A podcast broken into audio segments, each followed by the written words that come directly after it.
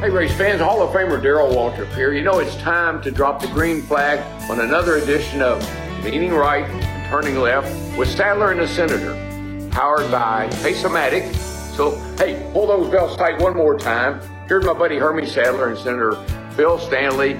Boogity, boogity, boogity. Let's see what they have to say, boys and girls. I'm Virginia State Senator Bill Stanley. I'm a big fat hairy winner, and I'm leaning right. And I'm Hermie Sadler, and I'm turning left, leaning right and turning left, as always. Wait, powered by wait, Pace wait, Matic. wait. You dropped with Sadler in the seventh. I did. Yeah. This okay, is so I'm Hermie Sadler. I'm turning left. This is leaning right and turning left with Sadler and the Senator, powered by Pace-O-Matic. much better. Well done. I didn't know I missed anything. Yeah, you did. You did. I got distracted by the big fat hairy part for you. Not too often that I show you that, but you know, I did. So we're sitting here today. Hermie, how are you? I'm much better, Bet much more are. relieved Bet you are. than last week because last week when we taped, we were in this same kitchen area of your apartment here in Richmond. Yep.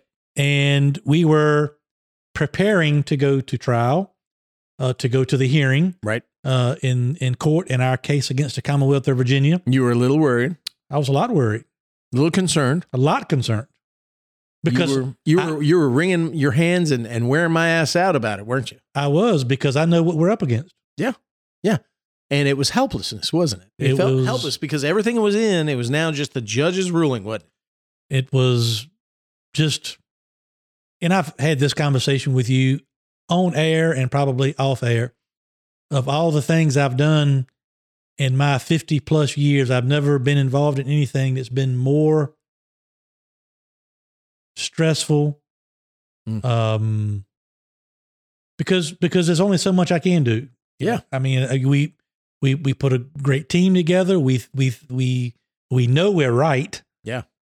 not only legally but ethically and but you do all you're supposed to do and you put it in and then someone else in this case the judge is going to you know tell you if if you win or not or if you survive or not. And that's what it's been about for us. So i went to court you know last monday and we sat there and it was nothing more than the than the judge uh, ruling on motions uh, demurs and plea and bars that the commonwealth had filed again Yeah.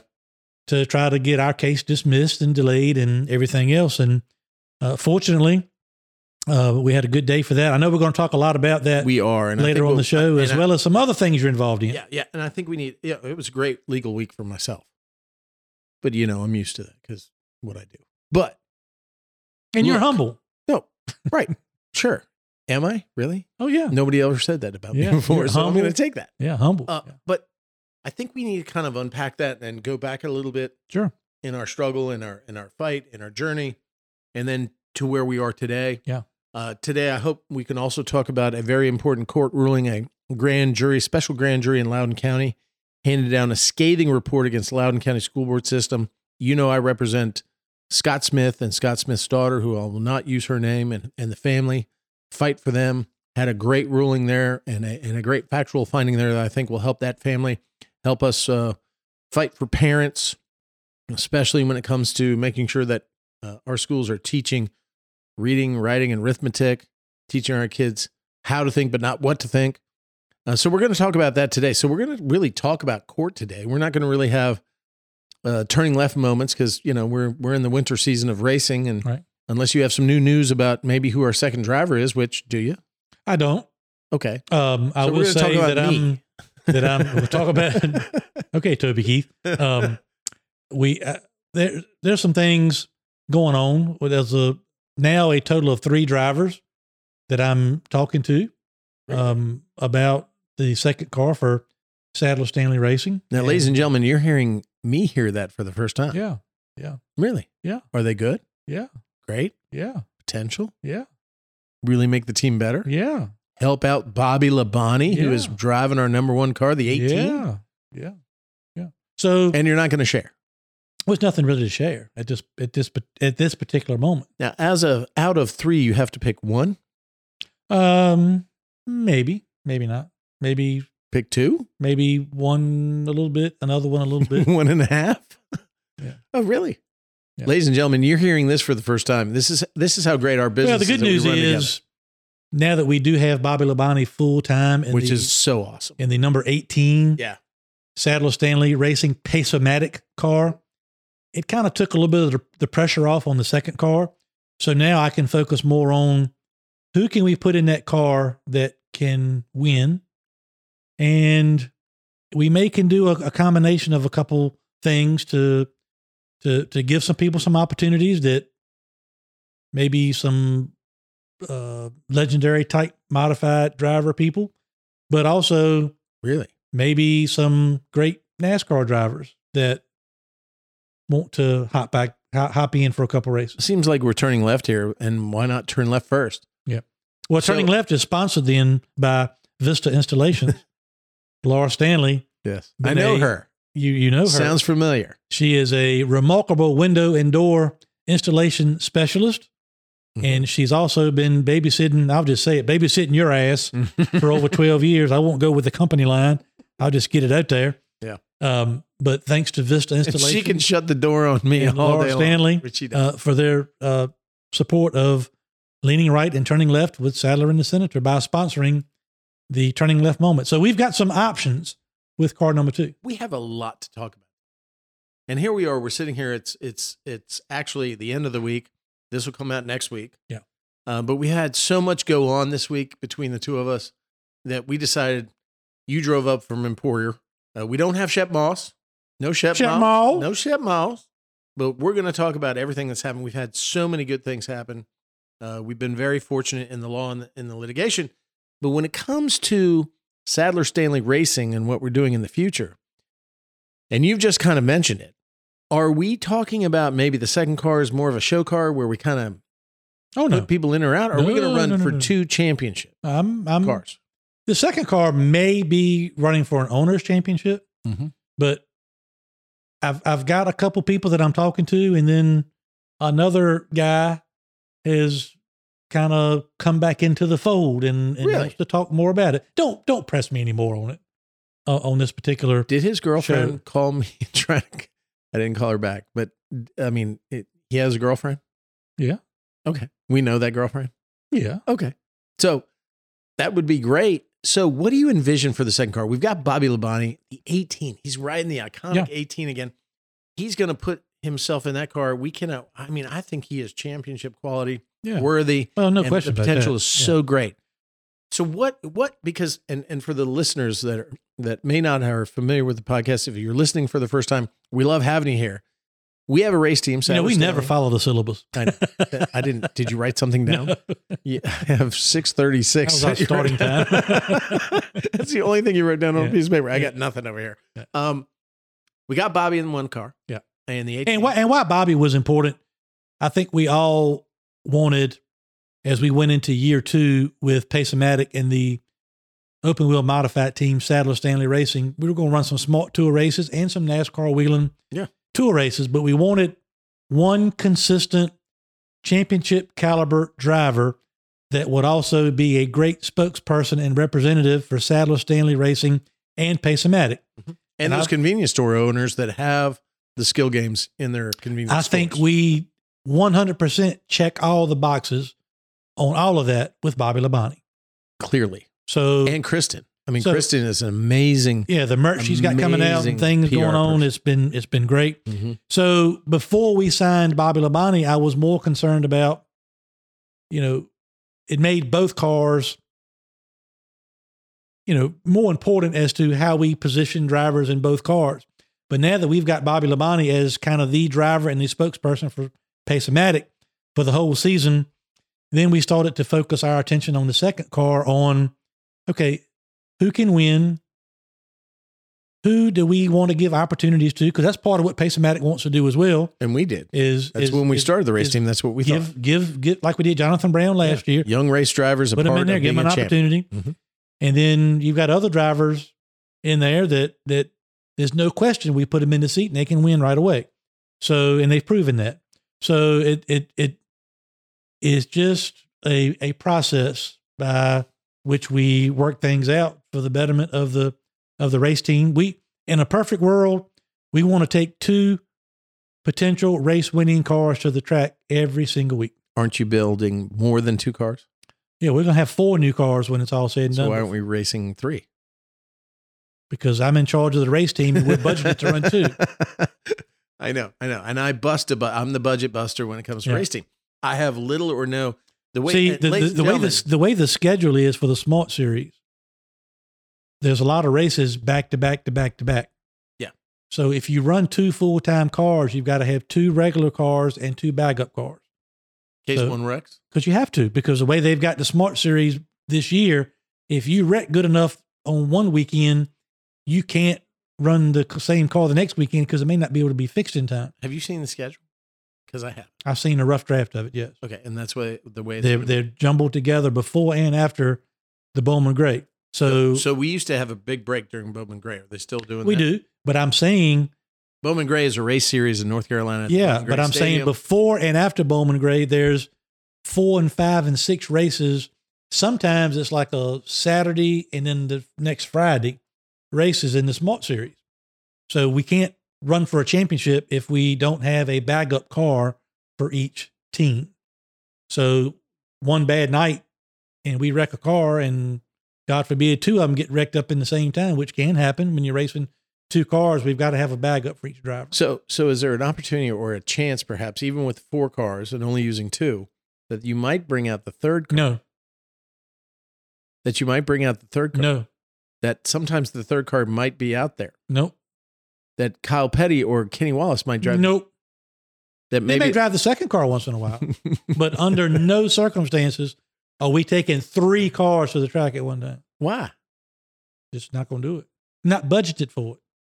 I get the budget and everything, but it's just about you know racing, about It's- doing something. It's about you want to I mean, have could you imagine two great cars or three half-ass cars. Could you imagine Bobby Labonte's out You there? want to do two things great or three things half-ass? let you get you Answer get, my question. you get the guy with a Answer my really nice girlfriend out Answer there. Answer my question. What? I, I wasn't paying attention Do you want, in your case, like okay, you're an attorney, a good one, so far. okay? You can only do so many cases at one time. I don't believe I have a limit. Okay. Well, I know Because as differently. long, as long as they have a I know budget, differently as long as they have a because budget, I know how many. I know how many I don't have a things you turn down. I don't have a limit. Well, well, that's true. Okay. So you turn them down because Let's not bring that up. you've got so many It's a sore resources that you can put through to get stuff done. Correct. So you can't do. You got. I don't. We don't want half-ass So anymore. Bobby Labonte says he's going to drive. The guy with the really nice girlfriend is going to drive, who's a famous race car driver. And all of a sudden, a Kyle Pot- Petty calls you up and says, "Hey, man, I want to run in this race," and you got a third car sitting there. You're going to say no? I'm going to say no unless somebody's got some money. Oh, all right, not me. You're not asking. If you want to, if you want to pony up, fine with me. if you want to pay twenty five grand to watch Kyle Petty drive your car and take it out of your pocket, is fine with me. I don't own all these gas stations, convenience stores, bars, truck stops, and have skill game. yeah.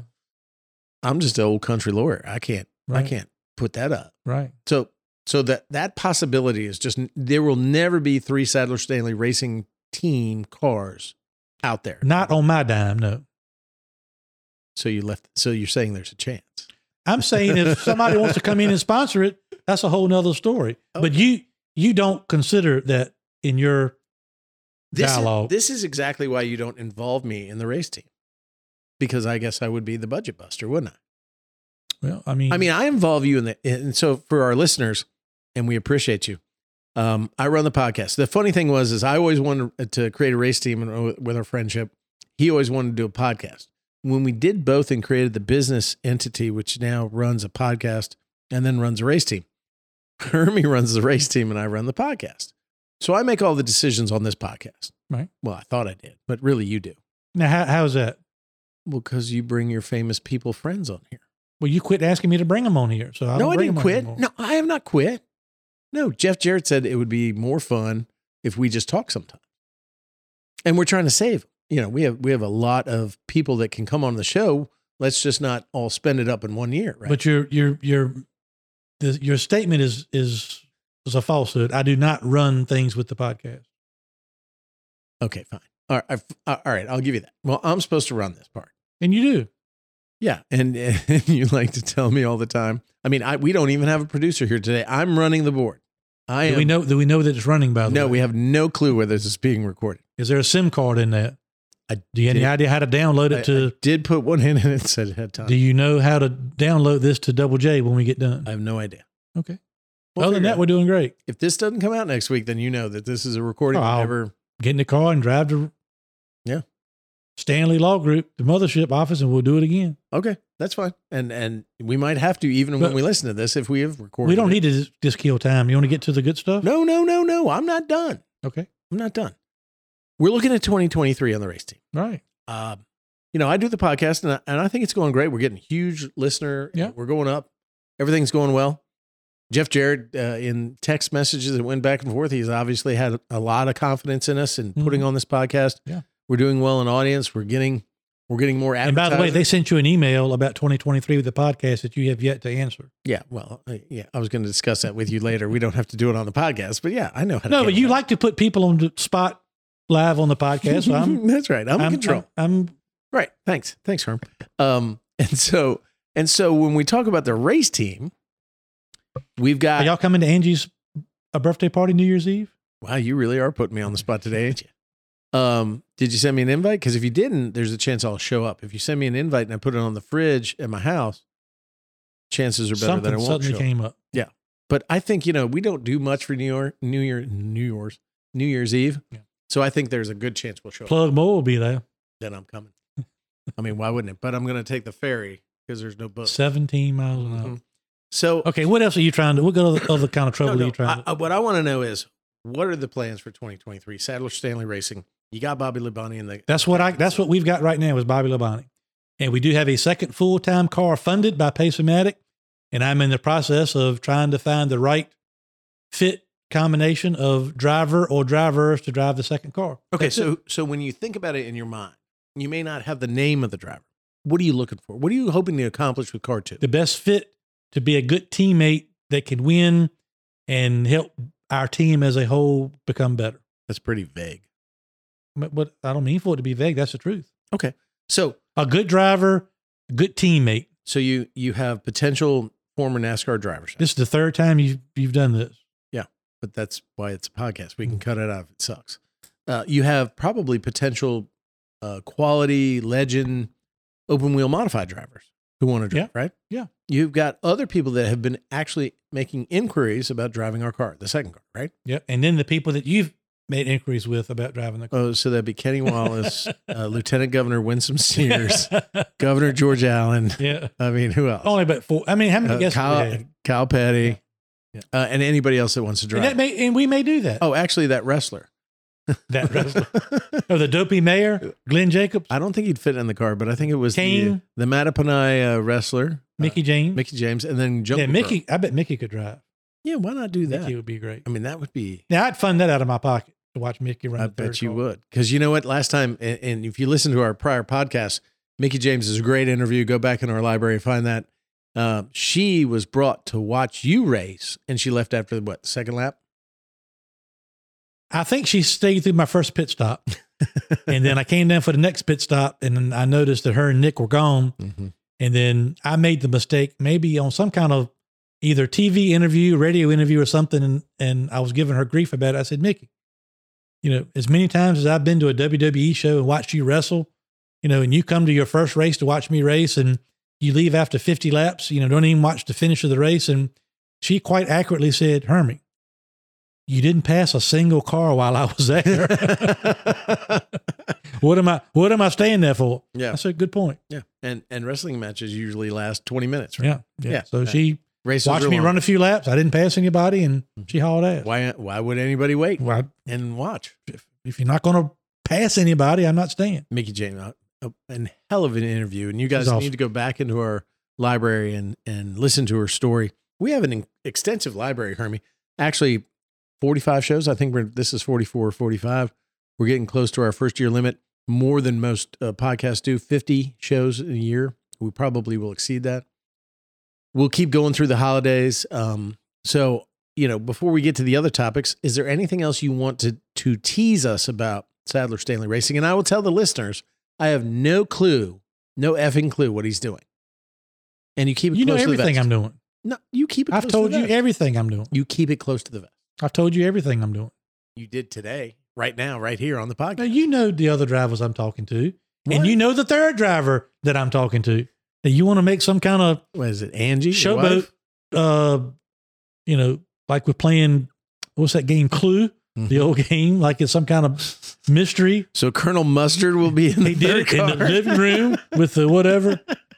So, I mean, the good news is we've got Bobby Labonte signed, sealed, delivered, ready to race, and we're putting together a nice program for the for the second car. So will you let me know before we talk about it on the next podcast? Sure, will. So when do you think you'll make a decision on this? Uh, hopefully by Christmas. Really? Mhm. Okay. We gonna lock them down, or you just gonna like, you know, this guy's gonna drive three races, this guy's gonna drive five. Uh, What was your question again? Are you gonna lock it down before Christmas, or or are you gonna kind of spread it out? That is to say, are you gonna have one driver by Christmas, or are you gonna have multiple? Oh, I, I don't. I can't answer that part yet. I don't know. Ladies and gentlemen, this is exactly how our phone conversations go. So this is not for show. This is exactly what happens between the two. I only know what I know. Anything else you want to talk about racing about? No, sir. Wow, this was awesome. I, will tell you what. I, the one person that's still listening. No, no, no. It's it's very important because you know what? When we started this podcast, when we started the race team, it was a platform, and the platform was to bring awareness to what our fight was Sure in the is. court of law. still is.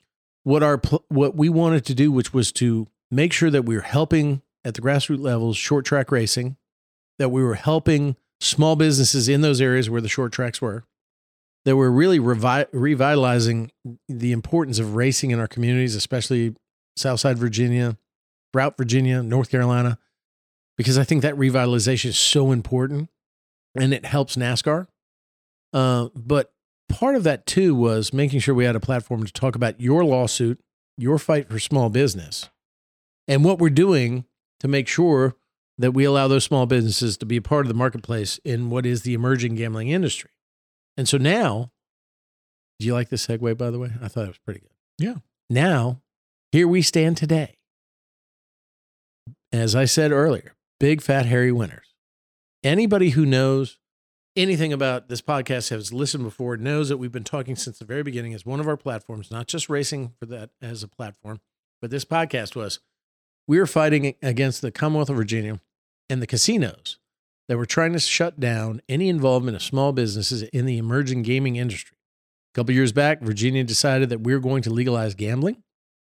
We were going to allow casinos in, Rosie's, which is kind of like a casino light uh, institution. We let them in, uh, but then they d- craved and demanded a, a monopoly that would keep out small businesses. And small businesses were engaged in skill games at the time. And they got the legislature to pass what was SB 971.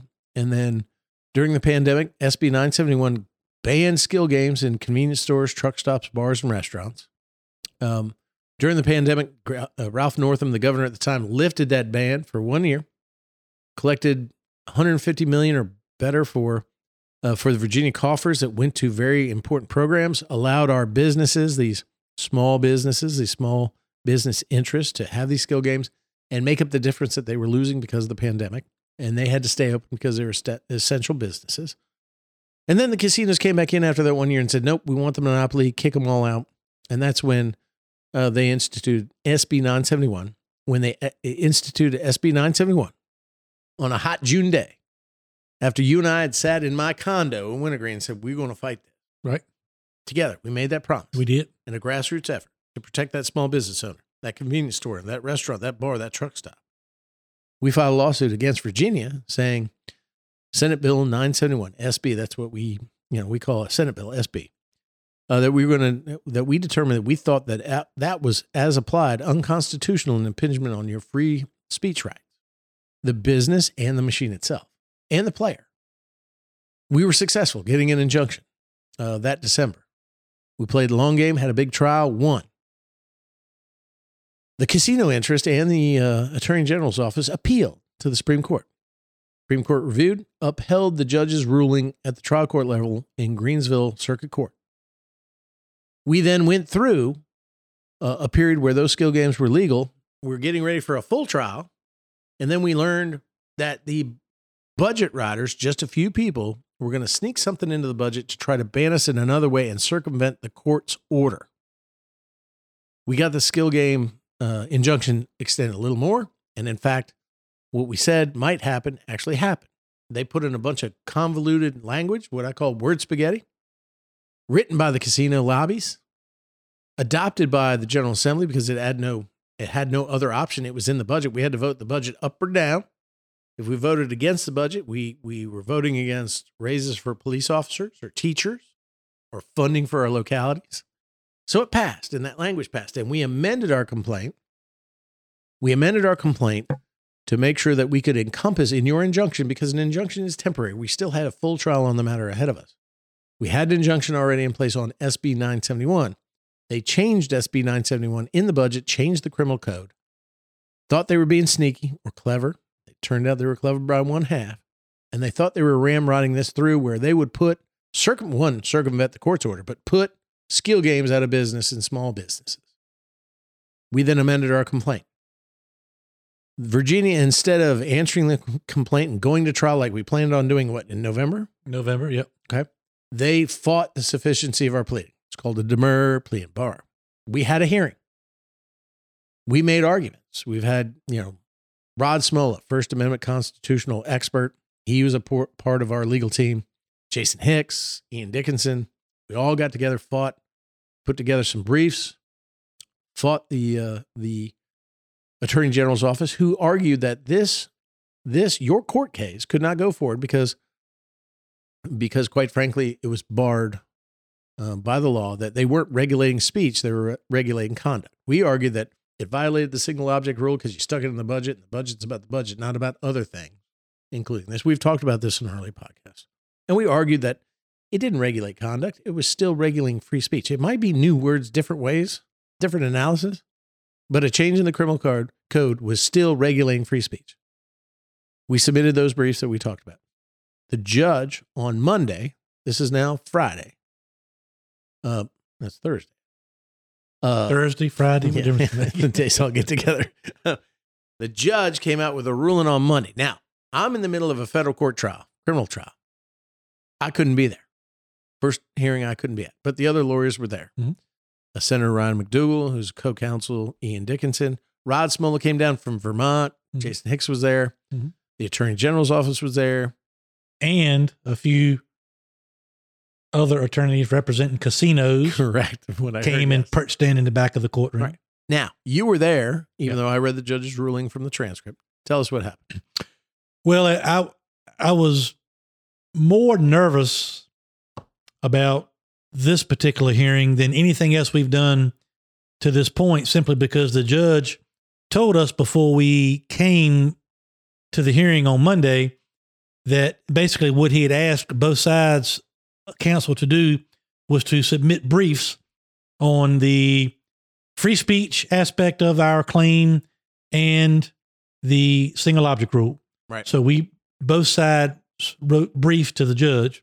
Mm-hmm. The judge was just going to consider the briefs, read the briefs, research whatever judges do. And he said, "Look, I'm just going to come and uh, to to the to the courthouse and issue my rulings on the demur and the plea and bar um, filed by the Commonwealth." So I just felt helpless. You know, we walked in, we sat down, and he came in and just started talking. Basically, in a nutshell, on the single object rule, he basically said, "Bill, I know you got to be, you know, I guess you've kind of got to be somewhat careful on this because you are also a member of the General Assembly. But basically, he said when he was considering the single object rule, was that, hey, there are shenanigans that go on in the General Assembly, but have they gotten so bad that they've become unconstitutional? And he said, the work of the government for the people should never be done in the dark but that's what they do. Unfortunately, he said. Unfortunately, yeah. that's what they do. They're not supposed to attach things to the budget that are right. separate standalone bills. That's yeah. the single object rule. With it, it's you know in Congress and for perspective, Congress like right now they're passing a military budget bill. Well, all these congressmen and senators will attach bills that have nothing to do. It's like research on the sexual orientation of a of a rat. and to put $15 million into a research grant in their district. They append those bills that should be standalone bills onto the into the military budget. So all that stuff gets passed and it's not just about the military or, you know, military protocols, what have you. Virginia was actually smart in our constitution. We said, we're not going to do that. We're not going to have carbuncles on the side of the boat. But over time, the Virginia General Assembly and especially Appropriation Committee, and especially in this case with your with this skill game ban language, has been doing that. And unfortunately, that is now becoming a part of the budgetary process. And the judge said, you know, that's unfortunate. Yeah. You know, we shouldn't be doing that. The Constitution means what it means, but he didn't really want to go in that direction Right. at that time, did he? He didn't really, and you read the transcript, you can describe it better than I can. I don't think he really made a ruling per se. Um, I think he said he didn't want to touch it. he didn't want to peek behind that curtain. well, and, and remember, Hermie, this was not a full determination of the issues. This was not full trial. Yeah. The judge was particularly interested in these two issues. Does it violate the single object rule for purposes of what the government brought forward? We Right. put an amended complaint out there. They didn't answer the complaint. And in the law, if you file a complaint, you file an answer admitting or deny denying each paragraph and asserting any affirmative defenses. Or you can file what's called a responsive defensive pleading, which is actually demur means whatever the plaintiff has put down on this piece of paper, if you take everything on that complaint as true, it's insufficient to grant judgment in the plaintiff's favor as a matter of law. So it's insufficient. So they demurred. And even though we didn't add any more counts to the complaint, we just include the new budget language and the fact that this might violate the single object rule. They demurred again, just like they did the first time when we did this. Mhm. And they, I mean, they obfuscated and delayed, tried to not have this thing heard. You'd think they want to hurdle towards trial. Instead, they filed another demur. They then filed a plea in bar. A plea in bar in the law, and I'm just giving you my legal uh, perspective on this, says you can't bring this case because it's barred by a statute or the statute of limitations. You brought it too late. And their, their statute of limitations thing was it's a plea in bar because it doesn't violate the single object rule and it's not a violation of free speech, this new language. So the court was actually considering those issues, not the totality of the complaint. Right. And the court boiled it down to the single object rule in the in the First Amendment issue. One, does it violate the single object rule? And I think the court's problem with that was so if I say it does, have I now kicked out the whole state budget or can I carve out That's this right. language? and that was something that concerned him in prior hearings. Yeah. He, he said he said as much. Yeah, and the, and then the government uh, wanted to say that this is barred because this new language only regulates conduct. That is conduct of the individual, not conduct, not the speech content. Mhm. And if you're regulating contact, con, uh, conduct, but not content, speech content, content, you're not violating the First Amendment. And so he really kind of really wanted to determine: does this language still, on its face, violate free speech, or merely does it regulate conduct of the person that might be speaking? Mhm. or en- engaging between the game itself, which is protected free speech, and the player. And so from there, that's where he he started from. Yeah. Not determine the case, but that was the level where he started from. And then what did he say about Yeah, that? he he on the single object rule. He said, "I'm know not." I wasn't there. yeah, but you read the transcript and you know what was going I on. I love winning when I'm not there. But he said, I'm not pulling back the curtain on that. Mhm. Although he did make a couple of comments about doing government work in the dark and and he's right. shenanigans and all that. So he, in his way, I took it as he was admonishing the General Assembly for what they did, but that wasn't what he was wanting to dive into. So then he started to rule on the um, on the First Amendment part of the uh, claim, and he basically said that he had been consistent since the beginning of our lawsuit. He was going to continue to be consistent with his uh, with his ruling that our games were protected speech. And a couple comments he made there that I thought were really stood out to me because, as you well know, the last hearing we were at prior to the one last Monday, the Commonwealth just basically tried to get up and say, these are games of chance, these are gambling devices, this is gambling. It's not skill games, it's not protected speeches. They just tried to get up and say these things and make these statements. And I guess they thought that just by them saying those words, that that's that made them fact And the words were that these were gambling devices. gambling devices. yeah. They Yeah. were calling a skill game a gambling. gambling device.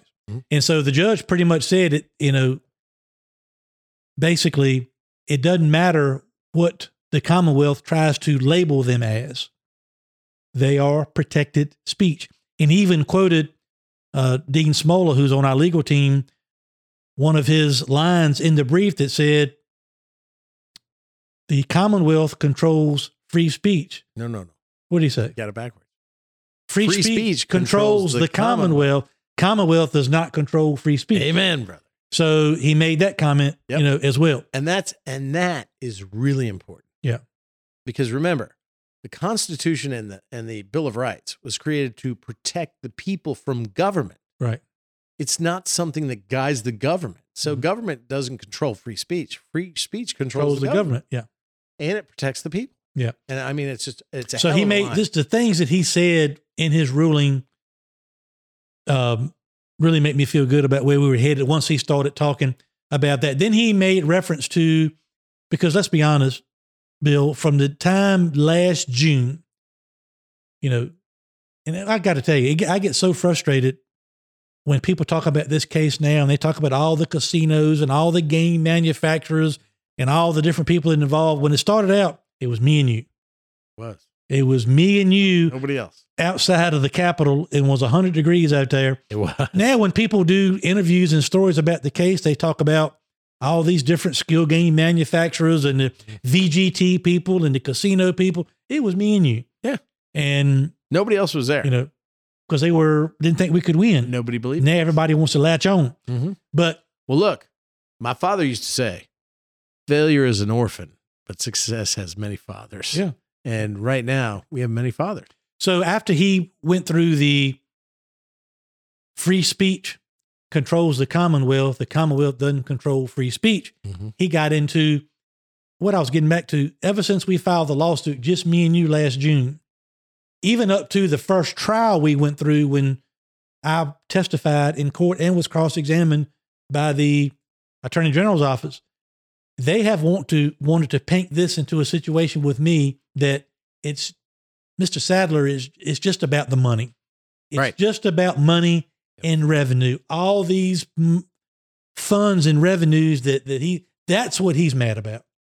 And I said all along, if it was just about the money, I would have done like a lot of other people did, just continue to run my games illegally and wait till they get me and then move Well- to another one or whatever. Or again, remind the audience that might have been listening before when you turned off your skill games that were run by uh, Pace-O-Matic, Queen of Virginia, Yeah. that followed the law Mhm. when the ban went in place on July 1. What happened? Did you not have a flood of calls from other people that wanted uh, to replace them? the, the the same day I had calls from representatives with people with VGTs and charitable gaming and everybody else. VGT being video game Video terminals. game tournament games games of chance. of chance. They said, Hermie, just let this go. Don't don't worry about it. Give us a couple months when the you know because really their insinuation uh, they're telling me we can put these other VGTs in there. So it, that told me that the government and the casinos it's not really that they don't want games in these small businesses. It's just that they want to have their games in there right. and control the revenue and all that. And that's true. But from the beginning, the AG's office has tried to look at me, my family, and say, it's just about the money for the Sadlers. That's all it is Greed. greed. And so uh, I was happy and proud and relieved when the judge said, after he finished with the with the um, free speech part of his ruling, and he said, and also it does not matter if there's a profit motive. It does not matter if game manufacturers manufacture these games for profit. It doesn't matter if the convenience stores or the businesses that operate these games make money uh, or commissions on these games. And it doesn't matter if the player uses his or her skill to win p- cash prizes or anything like that off the machine. He said it doesn't matter. Hmm. And that's really what the AG's office had tried to state, not prove, but state in court in previous hearings that it's just about the revenue. and it's just about this, just about that, and it's it's conduct, it's not speech, you know, and you you you can't win cash prizes with a skill game, and they tried to muddy the water, and they well, they and, tried to say it was gambling. and they tried to or- say it was or the gambling, and they VGTs or the also games of chance. and they also, in my this is just my opinion. There's no fact to this. I think, and I'm curious to hear your opinion on this. I think they wanted to test the spine of this judge because they wanted to lay on this judge that, hey, this injunction that you granted these plaintiffs last year is the reason all of these illegal games are popping up all over the Commonwealth of Virginia could not be further from the truth. Yeah.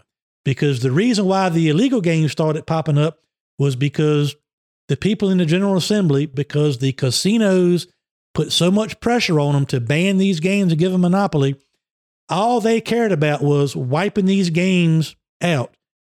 They did not think about what would happen while doing that.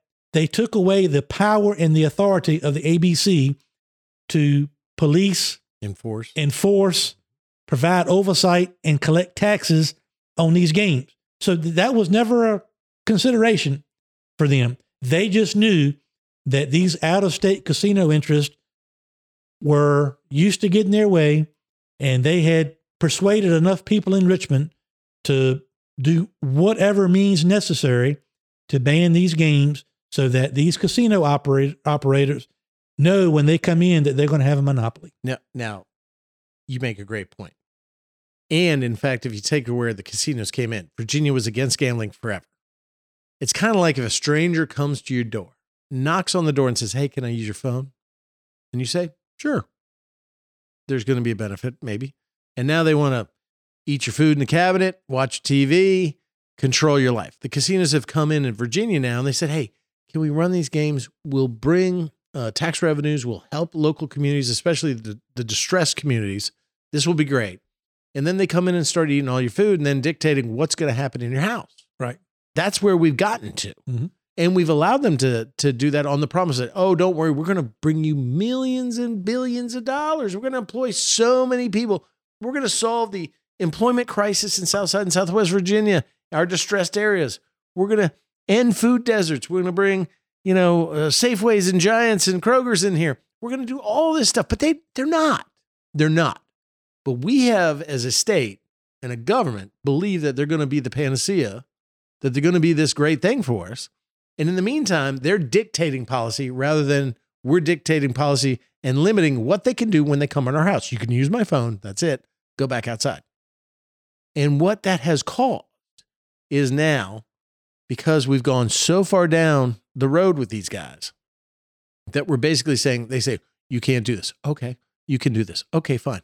We're responding to them rather than us dictating what should be happening in that industry. And part of that has been no skill games, no bingo games in the VFW halls, no charitable bingo games like my daughter wanted to have for her uh, robotics team. Uh, you can't do that unless we give you permission. And when we get all these skill games out, we're going to bring skill games back in, but they're going to be our machines and maybe video games of chance, and we're going to control that too. And what they can't understand is that you would stand up and say, that ain't right. There's no monopoly in the world. There's no, uh, uh, in a free market system, monopolies are strictly prohibited, although we give exceptions in the government. They're doing, you know, like railroads and those kind of things. They're doing something where they're trying to run the field and, and really take over everything. And you stood in the middle of that and said, no way, no, not going to happen. And what the, what the court ruled was really not about monopoly. Really wasn't about anything else. It was about that what video games of skill are are not games of chance that that actually the casinos and Rosie's run. This is something completely different that Virginia has allowed to happen before, maybe not in the video scheme. But we've had video we've had non-video games of ch- of skill. Man versus horse, skee ball, knocking down, you know, pins, uh, bowling, those kind of things, golf. Uh, we've allowed that to happen and we've allowed people to make money. And to your point is that when the when the court said it does not matter that someone may make a profit off the expression of free speech. You can you can be a kid that's really good at Madden 23 playing that football game, that PS5 football game, and you should be able to make $50,000 playing it. In the same way that if you write a book, profit is not the motive. I mean, if if if free speech was only limited because you're exercising your free speech but couldn't make money on that, then every author, David Baldacci, a Virginian, could make a profit off the books and the novels he writes. You can't say, well, that's different.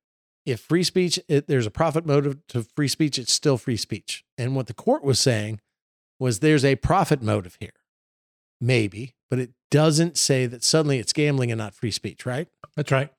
And it's just So it doesn't matter if the player wins, doesn't matter if the company that makes the video game terminal terminal that has the free speech flowing to the player that they have a profit. And, and when I think about all of this, number one, to your point, the reason we've been winning is because we're on the right side of the law. The Constitution's on our side, That's right. and people's rights. That that's why we've been winning. But as I've said many times before, what really encouraged me to really get in the fight was simply protecting the rights of small business owners across the Commonwealth of Virginia. And that's what I don't understand. Even if what the casinos were trying to do was constitutional, still, why would they want to do that? Wait, wait, wait. What part would they be doing that's constitutional? I said if, if what they were trying to do by banning skill games, even if it was Oh, constitutional, okay. Sorry. why would they want to do that? Because they're building a Rosie's right now in Emporia, right there where I live. Right. If they get their way, they're going to come in and have a monopoly and steal everybody's employees because they they already on second base. They they paying seven percent tax on their games. We were paying forty. You know they got all these advantages, all this. Don't doesn't Rosie's understand for people to come trade with them? Other people and other businesses have to survive in the area. You know, to so, to- it's like they're coming in and like to hell with everybody else. Yeah. To hell if you go out of business. To hell if this mom and pop operator on the corner of the street goes out of business. You know, and I've told people as far fetched as it sounds, this really our our fight regardless of even if you own skill games, play skill games, have skill games. I'm talking about if you have any kind of small business.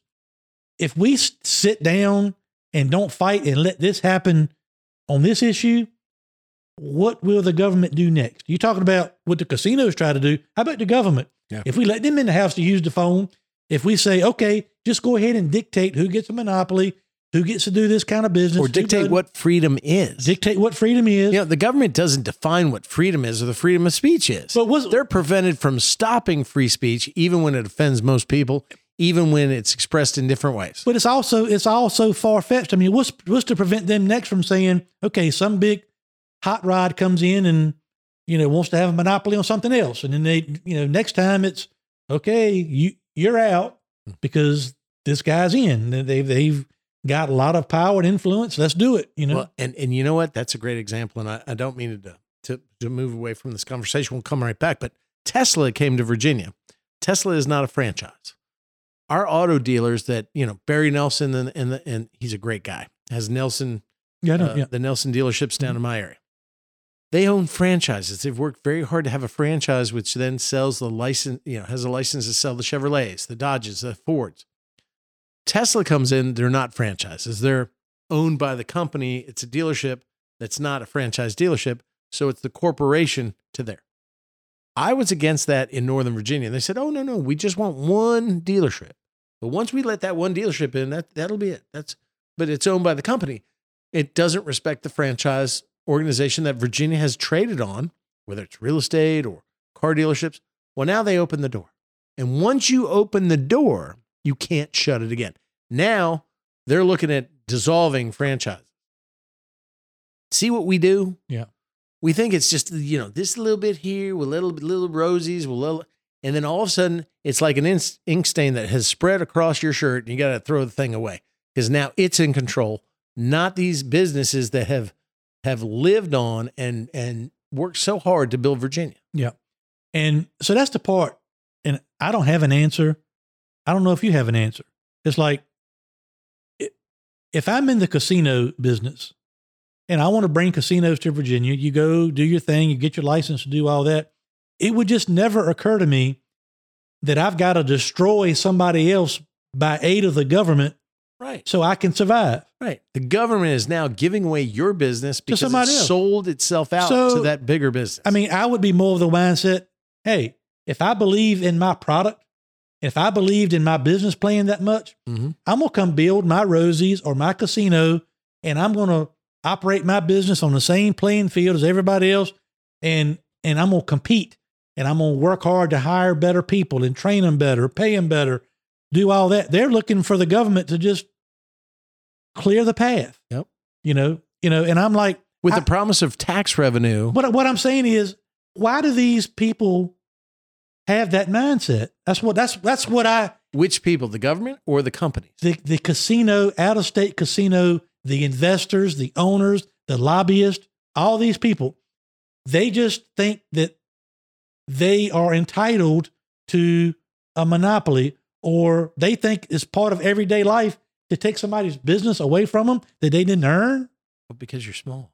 Think about it this way: when the men that I mean, I, I, maybe men I'm not that ask- built America, maybe I'm not asking the question right. well, and maybe I'm I'm like- maybe I'm not understanding, but let me just say this: this nation was built on a few people revolutionizing uh, the way that we grew as a nation, whether it's the railways. You know, you're, you're talking about uh, the Duponts. You're talking about you know uh, Teddy Roosevelt coming in and busting up the trust buster, busting up monopolies. We are based on the free market system, not for monopolies, but the government over and over has made exceptions to the non monopolistic rule for one reason tax money. We're seeing, we're allowing a monopoly with our sports, um, you know, with the Major League Baseball. We let with football, we, we give them exemptions. We give them tax exemptions. We, we give them things because we're going to get a bigger revenue. And the government says, feed me, Seymour. I need more money. So what Virginia said was, well, we're totally against gambling for years, years, years. Never, I never would have thought gambling would have been absolutely allowed, nor marijuana legalization in Virginia during my lifetime, especially when I was in the General Assembly. But when the government started sniffing around for new revenue and, found that there were no more new revenue streams, they went to the vices, the vices of gambling, smoking pot. And what you see now is then they came in, the casino interest came in and said, we will satisfy your hunger with these tax revenues. And the government says, yes, yes, give us millions and billions of dollars. Yes, and we'll let you come in here and create this vice and create trouble and addiction. But we're going to get this money because we have an insatiable desire to grow and to spend things on, on whatever the politicians want to spend on. And then in, in exchange, the casino says, yes, I'm going to give you this money. But in exchange for that money, you're going to make sure that I'm the only entity that gives you this tax. You're not going to allow small businesses to participate in Virginia. You're not going to allow anything other than what we dictate to occur and happen. And you're going to be dependent on us. Then we come, become Virginia, the state becomes the addicted. And the pusher is the casinos, which says, unless we're here, you ain't getting this cash. But you need to do it our way. They're the pusher man. And we're so addicted because we need to have that. And we're spending it already on special projects and all this stuff. We just got to go along with it. And so when they say, hey, and by the way, you're going to screw all these small businesses that pay taxes and employed millions of Virginians, suddenly because we're so addicted to the big time cash, we forget about dancing with the one that brung us, which is our small business uh, uh, business owners. And quite frankly, we say, okay, you can't participate in this industry because this industry has promised us so much, but we have to give away so much in order to get their money, even though they're polluting Virginia. I guess to to put my my point or my question into a, a different term. Well, did I confuse you? I mean, No, no, no. I thought I made a good point. If I were- it was a really good point. If I were in the, you know, my family's in the convenience store business, obviously. If I decided I wanted to come to your part of the country, Moneta, that area, The gentle fold of God's palm. okay. Yes. If I wanted to come there and buy or build a convenience store Mhm. and sell gas somewhere up in your part of the state. Call me crazy, but it would just never occur to me that before I did that, I would need to try to go to the General Assembly and get them to give me a monopoly on selling gas and potato chips and drinks at a store in your Moneta. I, I, why would I think I deserve that? Yeah, but still, remember, you're offering a common common product. There are other businesses already established. Right. The casinos came in and said, "We're the only ones that can- can give you sports gambling and betting, sports book." I mean, remember that used to be bookies. Now we're legitimizing illegal activity and calling it sports book. You know, you can get it on your app on your phone. We're going to give you casinos. We're going to go into the distressed areas and build a $120 million facility in a hotel. And we're going to employ 2,000 people like cleaning rooms and, and being, uh, you know, pit bosses. And, and suddenly that's unique and different. So they offer something that's unique and different, but they want to say, look, if I'm going to bring my special sauce in here, we can't have any competition. And you can only allow the casinos between this area and this area so they're not competing against each other. And oh, by the way, don't let the small business that is the backbone of the Commonwealth of Virginia interfere with us taking people's money and dictating how the gaming industry will be in Virginia. You are basically ceding control of the government and its rule or governance over the people to a damn outside casino interest. And that's what pisses me off. Why? Um, Pisses I guess I've never understood the concept of having to harm or destroy somebody else to elevate myself. I, I don't get it. I don't.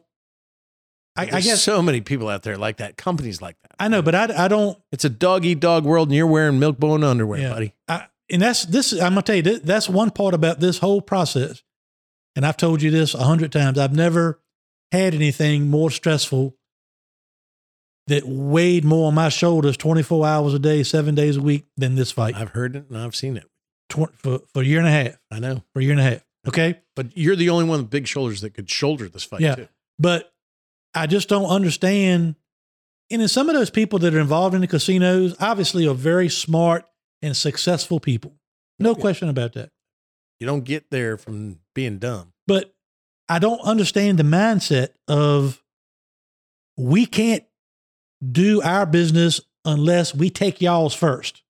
And not take it by doing better business by getting the government to take it.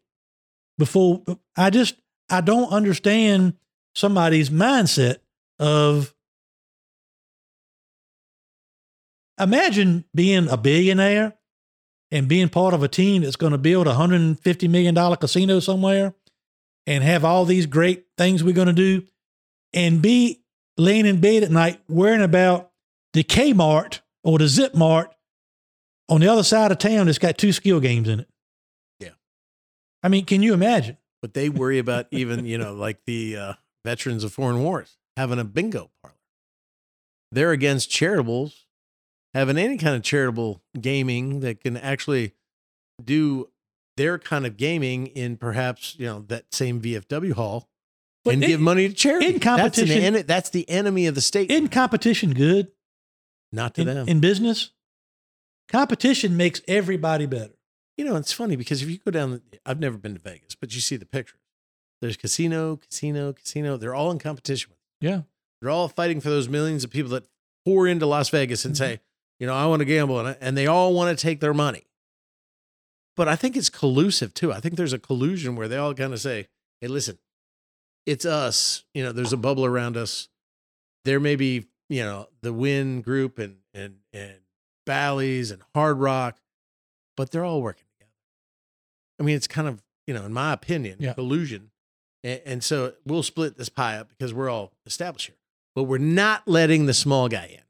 And especially when we go into these new marketplaces. Remember, used to be it was Vegas, Chicago, Atlantic City. That was really it, right? Then they got the Indians. They figured out that the Indians, because they were a sovereign nation and they had sovereign lands and the government couldn't control because the federal government was against or the state government might be against gambling, casino style gambling. Well, what do you see next? Proliferation of casinos in uh, sovereign Indian lands because they were not subject to the laws of the state or the federal government. And then when the states where these sovereign lands were start saying, wait a minute, we're missing out on tax revenue because the casinos were getting these things tax free and the and the Indians were getting the benefit. Wait a minute, maybe we want a piece of that. And that opened the door. Remember, that opened the door and they came right through. And instead of using your phone, they're dictating what you eat, what you do, what you do with the money you have. And now then you're seeing a lot of states succumbing because they have no other new stream of revenue to generate taxes, saying, okay, the vices are what we got left marijuana, drugs, sex workers in some states, and casinos. And the casinos, then, because the money is so big and the investment that they make is so big in the state, get to dictate what the state does, sometimes with how much revenue they get, where their $100 million hotels are going to go, but then what they're going to do in eliminating competition because we're not going to be here, Virginia, if you're going to allow all these small businesses to have mini casinos in a convenience store. And we're going to say a skill game is as much as a threat uh, or a, a, a bingo hall at a VFW is a threat. And now we're not going to build that $100 million casino and employ all your people unless you get rid of them. And the state goes, okay, great, because we want the $100 million casino and we're afraid of losing it. So we'll eliminate the convenience store from participating in the gaming marketplace that we've now created in Virginia. I want to make one more comment. Then I want to spend a few minutes just talking about the aftermath of the hearing this week Yeah, yeah. and some of the. Well, I got a couple questions. I wrote them down. I mean, people are pissed. Yeah. The the people that are used to getting their way are really mad. Yeah, I can tell Um, you're right about that. But so my here's a question. I, I won't make it about Emporia because I don't want to. You know, I'm, you right now represent a little bit of Danville, part of Danville, right? uh, everything but two precincts. So most Okay. of them. All right. There's Especially a, where the casino's going up. Yeah. there's a casino coming to Danville. Correct. Okay. The people with the Danville Casino want a monopoly on gaming. Absolutely. Okay.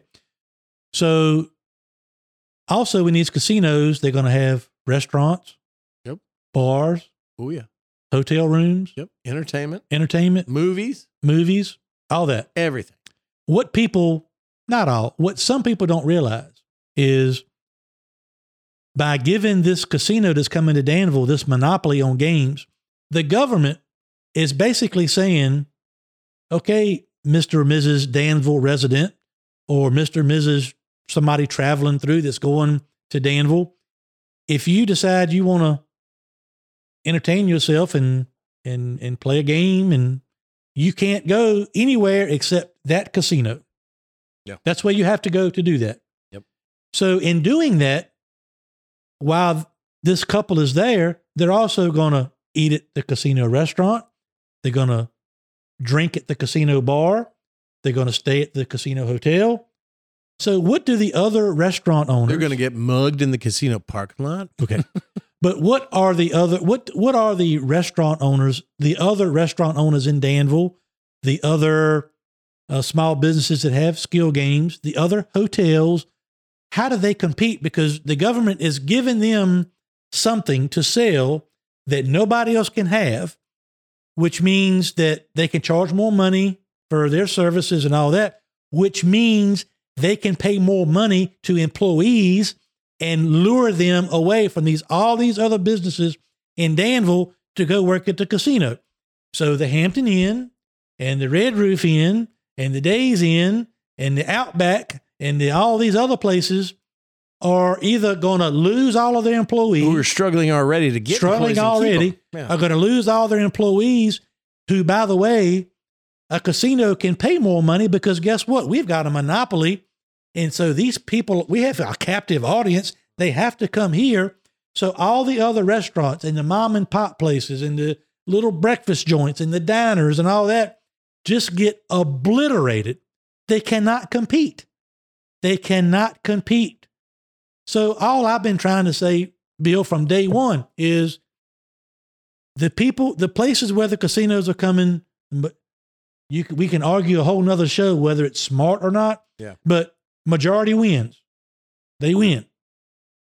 But at least make the casino come operate on the same play. They already got enough advantages Well, and, as it and is. I guess what you're talking about too is like, let's say there's a really good, there's a, Uh, there's really good restaurants in Danville. Danville has done. Danville's such a great city. They've they've really fought back to bring back and revitalize their economy from the tobacco-based economy that they had, industrial manufacturing taken away by the federal government. You've got Gold Leaf Bistro. You've got great restaurants popping up right around the tobacco warehouse district. Great small business investors going in there. Th- what you're saying is they have to kind of wait for the crumbs to come off the table when that casino opens up, right? That's right. So, so basically, if I'm going to the casino and I want to gamble, I can eat, watch a show, go to a movie, uh, get a drink, do everything I sh- that everybody in the city of Danville would hope that their small businesses actually have that kind of traffic. Mhm. But they're only going to get the overflow traffic of somebody who's tired of being at the casino Right. And having that drink or going to that restaurant. Right.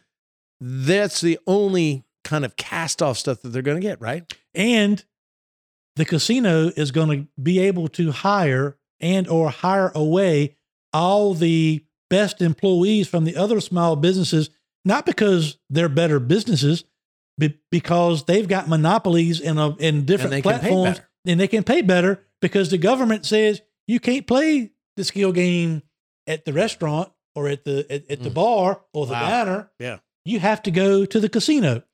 So we've got this captive audience. So look, what are you making over there? 12? I can pay you 17, 18. Come on over here. Give you benefit. Give you benefits. Why? Did we earn that? No, we didn't earn it. The government. We the government gave it to us. Mm. So these people Wow. have no idea what's coming. Right. I hadn't thought about All these towns. That's what it, Rosie's is going to do to Emporia. I already know. Rosie's is going to open up in Emporia in the summer of of next year, and they're going to go around. And that's I went to city council, and they're like, "Oh, we're going to create a hundred jobs." I'm like, "Y'all have no idea what the business climate's like in Emporia. Ninety of those hundred you're going to hire away from not only Hermie So you're losing a hundred. but Cracker Barrel." Yeah. the Hampton Inn, all these other places, you're going to go get the cream of the crop from all these other businesses because you can afford to pay more because you've got a government enabled monopoly. Mm. And so pay more. So, how does everybody else, do, do the casinos think that, I mean, it's going to be a ghost town except for them? Yeah. Or at Rosie's, right? Right. And so it's just, But and and don't forget, you know, have you seen vice occurring? I mean, outside your convenience stores, you you, you may have an occasional fight or somebody's been drinking, but in every area, in fact, at the Colonial Downs, from what I hear, I don't know as a fact, but I'm gonna say it. When Rosie's went in there, uh, the police reports and the police being called there went up. Yeah. you know, percentage wise, a significant percentage wise Mhm. what you always see is around the casinos, but casinos are advice, is that crime rises. I mean, you have problems. The vice creates more vice, prostitution, drugs, those kind of things. We robberies, uh, people stealing your credit cards. I can go on and on and on. Gri- uh, grifters, those kind of things. We don't even address that. This casino, we act like it's just some pristine thing, but around the casino, we're going to have even more problems for those communities, not just drawing away the, the employees, but we're increasing the rate of addiction to gambling. We're increasing the rate uh, potentially of access to drugs. We're increasing the rate of access to sex workers and, and prostitution and all of these things which we which decay a moral society are going to be occurring around this epicenter. Historically so. I mean just go to vegas. I've never been there but i've seen the thing and i've had friends tell me about it. Or i've been to atlantic city. It ain't pretty around those casinos. Right. and then you're bringing them into the city of danville city of bristol portsmouth hampton norfolk which is and especially you know in today's society with relaxing criminal enforcement criminal justice reform as they call it we're already having problems with the increase of violent crime increase of personal property crime that is you know from shoplifting to carjacking to you know robbery. We're seeing all of that. These things are not going to bring that down. Right. they're not going to give money to law enforcement to make things better. They might hire some of our law enforcement sheriff's uh, deputies to come work security but it's not going to make the outside in that perimeter around the casino safer or better. See, and I'm, in my opinion as I said, we, we've been winning because we've been right with the law. Mhm. But my biggest motivation was simply the concept of let's crush these people so we can thrive. I, I just, I, I don't, you know, and they're granting monopolies. You can call it whatever you want to, but that's what they're doing. That's really what. and so I want to read this to you. I love when you read. To me. Yeah. The Republican Party of Virginia Creed. You bring that up a lot. Here's what it says The Republican Party of Virginia Creed. Number one, we believe that the free enterprise system is the most productive supplier of human needs and economic justice. Amen. We also believe that all individuals are entitled to equal rights, justice, and opportunities and should assume their responsibilities as citizens in a free society. True and well written. That fiscal responsibility and budgetary restraints must be exercised at all levels of government. Also agree. That the federal government must preserve individual liberty by observing, observing constitutional limitations. I wish it would live by that. That peace is best preserved through a strong national defense. So long as you're selling weapons for the industrial complex of the military to Ukraine, I agree. Right. And that Whatever. the faith in God, as recognized by our founding fathers, is essential to the moral fiber, fiber of the nation. Praise Jesus. So tell me how people that are legislators, I'll even say it, people in the AG's office, lobbyists for casinos, all these people, 73 of them, right? 73 lobbyists, that they can they can sugarcoat it ever how they want to, Yeah. but they are continuing to try to ban skill games so that casinos have a monopoly. How does that practice and the people that are supporting that mission, how does that jive with the Republican creed of Virginia? Uh, it doesn't. It doesn't at all. So what are we talking about? Talking about big corporations coming in into our backyard and pushing us around. All you could ever ask as a business owner, Big vice. all I can ask crime-ridden. for as a business owner, if somebody comes into my area and opens up a business similar to mine and kicks my ass and takes my business and my people, that's my fault. But if the government just gives it to somebody else, that's that's the whole problem. But again, bear is never full. It wants to I'm just eat. telling you that's the problem. Right. But it wants to eat. We'll never win. Remember, the the founding fathers said it's a republic if you can keep it. But they also said you'll never know more freedom than than the liberty and freedom we gave you at the inception of this government. But the government is going to want to get stronger and bigger and fatter, and there's no point where it- it will be satisfied. Dick Saslaw said on the on the floor of the Senate years ago, "There ain't a tax that I don't love. You can't tell me there ain't a tax that I don't want more of because they always want more money. I think when I was, I, mean, the budget was half of what it is now. The biennial budget, the billions and billions, hundreds of billions of dollars was half, almost half when I came in 11 years ago. We've found new revenue streams and new ways to spend your tax dollars we are running out of because there are only so many people. There's nine and a half million people in Virginia. They only make so much money. That's a definite tax revenue cutoff. We attract more businesses that come in here that bring more workers in that pay more taxes, but the but the businesses pay taxes. And then we give them incentives to come here. So we spend money or we get less taxes. We are only left with the vices. Marijuana, I would never have thought 11 years ago when I became a senator that marijuana or drugs would ever be legal. Hell, we had a bill last year that said mushrooms, magic mushrooms, psilocybin should be made legal.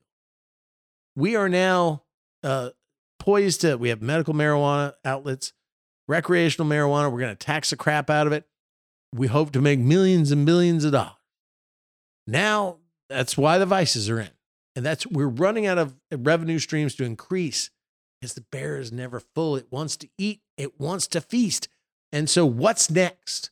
There's nothing. After you get to casinos and, and drugs, I don't know any other industry that we have uh, we have scorned, held in in low regard, and kept out of Virginia that we can let in now. That's going to bring the money in that these last two will. and we're stuck with it. You know what's We're been, damn stuck with it. you know what's been one of the most productive parts of our crusade in this lawsuit Hmm. to me because when we first got started even before we filed the lawsuit when i was coming to richmond and coming to the general assembly and going to see people like you all day every day to advocate for the rights of small And businesses you did that. and people and the citizens did a lot of it. these casino investors, out of state special interests, and all these 74 lobbyists, they want to 73. 73. Don't over. They they have tried to do their job, which they think is a job, but do it quietly, maybe in a nice way, not be the, wear the white hat, you know, all this. Not even wear the white hat. What they did was they used the relationship they had established as lobbyists to actually basically, like I said, it's one lobbyist for every two legislators. Yeah. Just make their focus that and do it and do it and poke and then say, hey, this is going to help your. Yeah. Yeah. But They didn't have to be big, bold, and, and So boisterous like people you used, did. people used to when when even before we filed the lawsuit, people used to you know when I would give my spiel about what really upsets me about this process, Yeah. they'd say, "Well, how do you know it's the casino people behind it? How do you know it's Rosie's behind it? How do you know Janet Howell doesn't like you? How do you know X Y Z? How do you know you know?" Well, now as we know, that's public record. After we got our first injunction, the AG's office appealed to the Supreme Court of Virginia. And then here we go. We smoked everybody out of the back room and got them to come out from behind the curtain. And that's Rosie's. That's all the casino lawyers, all the fancy high dollar people. They filed all these amicus briefs Oh, yeah. trying to couple legislators. persuade the General Assembly, I mean, the, the uh, Supreme Court of Virginia to overrule our injunction. Right. So now which they never thought we'd get. they never thought we'd get. So they can't, Shocked. they can't hide behind the curtain anymore. Shocked. They can't hide behind the curtain wearing the white hat and saying, "Hey, that's." You know, they can't keep arm distance anymore because they had to come out. They can't quietly push their monopolies. They can't do that anymore. It's out in the open. They they came out publicly and filed the. You had a not gonna call a name, but a very very very conservative legislator call you after our hearing on Monday and basically say, "Congratulations, Stanley, you got lucky, but we'll get y'all on appeal. You're going to lose on appeal. You're gonna lose on appeal." You won a battle, but you ain't going to win A the war. Republican Mhm. legislator. Is that fair? Yes. Okay. I'll read the first part of this Republican Creed of Virginia again. That the free enterprise system is the most productive supplier of human needs and economic justice. That- and don't forget also, too, when we won the first time and then we amended our complaint, there is a new delegate who seems to file a lot of lawsuits that he can't win. He files them. I think he was a Wills Trust and Estate guy that now just thinks he's a trial lawyer. And he goes You mean the into same guy that had a meeting with Uh, all of was about to these skill game operators Correct. down in the Hampton Roads area? Uh, correct. And you know, he files these big time lawsuits, make, makes a big splash, and then loses. What a shock. Said when they amended the com- when they amended the uh, budget to was over. include, yeah, to include this criminal uh, uh, amendment to the criminal code that would have, in their minds, to the casinos, created new definitions like internal counters and this and that. that They thought, "Ha, we got you now," and we did it through the budget. This delegate said to a large group of cons- of uh, convenience store owners, Stanley and Hermie going to lose, right? Yep. Didn't he? Yeah, I heard it. because I went and did an appearance at one of the locations that runs skill games legally about two weeks after that. And it was a whole room full of people saying, Hermie, we've been told that y'all are going to lose. There's no hope. I'm like, well, who, who told you that? And they told me. And I'm like, that person is not involved in my lawsuit. He has no idea really, I, apparently, why we've won so far. And And I guess he gave his legal, his crack legal analysis, which has helped him lose all the other cases, and decided we're going to be losers just but like the, him, The point is, but but in my opinion. people are mad now. You've been catching Well, not only that, he was dead wrong. dead wrong, but I'm saying outside of him, Dead wrong. outside of him, you've had people Shut up. Calling you Let me try my case. You just leave me alone. Be a saying you know, Stanley, you know, what are you doing? Yeah. You know, what, you know, How do we make this right? I don't, you know, and I've had some people sit there and go, "Well, luck again." lucky I mean, again. and remember, re- remember when we won the first injunction the first time, it was home cooking. That's Greensville ruling for Hermie. It's not a Greensville judge; it's a retired judge. Two, Bill Stanley's using his influence as a state senator. Had nothing to do with it. It's the God-given talent that I asked God give me to be great at something, to represent my clients with zeal. Oh, it's a. It only applies to Hermie's truck stops. Remember that one? oh yeah, It only it only applies to right there in Greensville to Hermie's truck stop. Doesn't apply anywhere else. I mean, what you heard after the first victory was lie after explanation. They'll lose on appeal. They won't win again, just like this delegate said to a bunch of convenience store owners. After we've now won this week, guess what? It was home cooking. It only applies to Hermie's truck stops. It's because Stanley was using his, you know, muscle as a center. Are you kidding me? I don't even address myself. Every single horse hockey uh, reason that they gave to explain away why they lost again is rearing its ugly head one more time. Yeah. one more time. They, they, it's, you know, different verse, same as the first, and I'm tired of it because you know what, Hermie, I'm going to tell you right now. I would not be surprised because they're so bullheaded in and they're so determined to, to make this monopoly and they're so short sighted that we won't see again in the General Assembly in spring another feeble attempt to try to eliminate skill through budgetary language or straight up legislation. They keep missing the point. Skill games are different. You can make games of chance illegal, they're already illegal in Virginia. What you can't do is make a skill game illegal because it's based on skill. And in the video uh, setting, it's an interaction the way the games are created between the player and the video game that is protected free speech. You are never going to get around free speech. You need to say, Uncle, let's find a reasonable way of regulating and taxing it. Let's allow these small businesses to be participants in this emerging marketplace called the gaming industry, which the casinos right now and Rosie's have a monopoly. Let's be fair and let's create a fair playing field for all concerned. And that's the only way you're going to solve it. Otherwise, you're going to be on this hamster wheel and we're going to get another law. I'm going to I'm going to amend my complaint. I'm going to amend it again and I'm going to beat you again. And you know what? By the time we finish, I'll have enough college fund for all my kids to go to Harvard free because I'll pay for it. I mean, you want to keep making me Do do money you or do you want to solve or do you want to solve the issue and not only make money for the Commonwealth, but make enough money that's going to rehabilitate schools or pay our sheriffs more money or pay our teachers more money? You know, or even police illegal gaming and get illegal gambling out of the way and do this in a responsible way? Are you trying to prove a point? Are you going to keep serving the person that, I'm sorry, the entity that has been greasing the skids? Or are you going to say, we created a mess? Don't forget, when they passed the ban on skill games, they created a mess. They allowed these VGTs and these games of chance to come in. The proliferation of illegal Lost games. You complete talked about control. Yeah. They created it, not skill games. Right. Skill games has the opportunity of redefining again what is legal and what is not legal, doing it in a responsible way, allowing we proved all this to be in the market. in the first trial. Yeah. every bit of it. But are you gonna? I mean, what did what did Einstein say? You know, insanity is you know trying something over and expecting the same result after failure. I, I can't remember the exact quote, but that's about it. Are you going to keep doing this?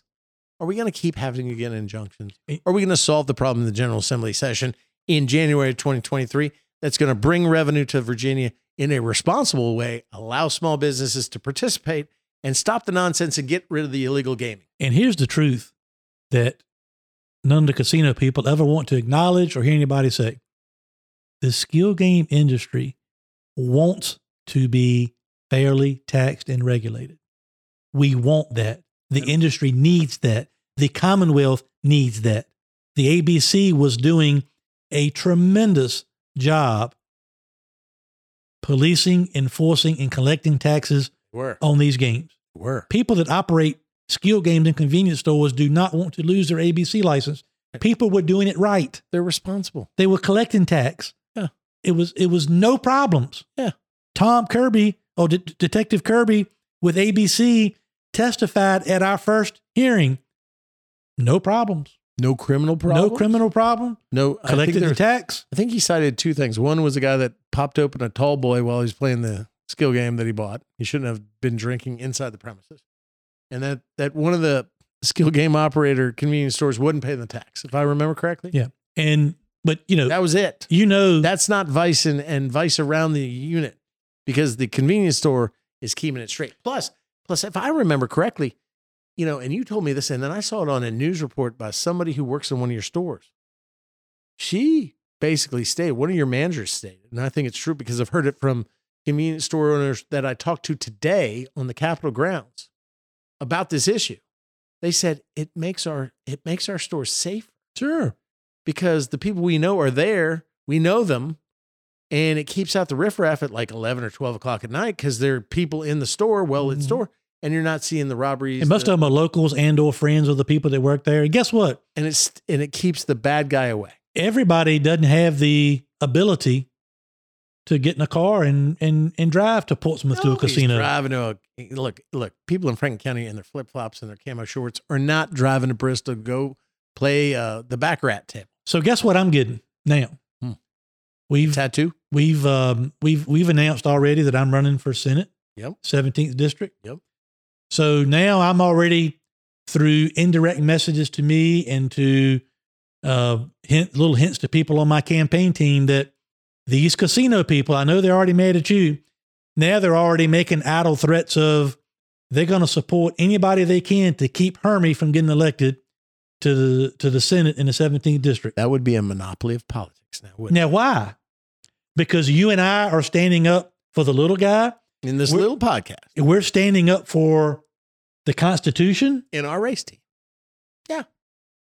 So the casino, Because why would they want free speech? the casino people, Why would they want you to speak your mind? This is And- gon- because it's against their business interest. this is going to sound ugly, but here's the truth. We have proven that what the casinos lobby the General Assembly to do is newsflash unconstitutional. You cannot do it. So You're right. The fact that we stood up and brought that to the attention and took them to court and have been winning, they have two choices. They could say, Bill, y'all proved us wrong. Let's sit down and work this out. But no, they're now saying Hermie and Bill have won in court. They've proven what we've tried to do or tried to force the General Assembly to do is unconstitutional, but we're not going to sit down and come to the table and try to fix it. We're going to do everything we can to cause grief for Bill and Hermie. And so I'm I, I'm and they're trying. I haven't even I, we hadn't even had an election or any any votes cast or anything. So these people are saying, You haven't even sold all your Christmas balls I haven't yet. even sold all my balls yet. but they're saying, hey, don't worry, Sadler. You think you're going to come to the Senate and mess up our little party and mess up our playground that we've got a fence up around that that we're going to do what we want to do and and and and cater to these people that out of state interests that got all this money. Let's see if you ever make it over here, Sadler. We'll we'll see to it. We'll support whoever might be running against you. And I'm like, I guess I'm too dumb. I'm like, okay, yeah, Well, whatever. pack a lunch. Yeah. Um, used to be not too long ago, 10, 15 years ago. You know, and, and I'm reminded, you know, um, I may hate my sister, but nobody better hate on her.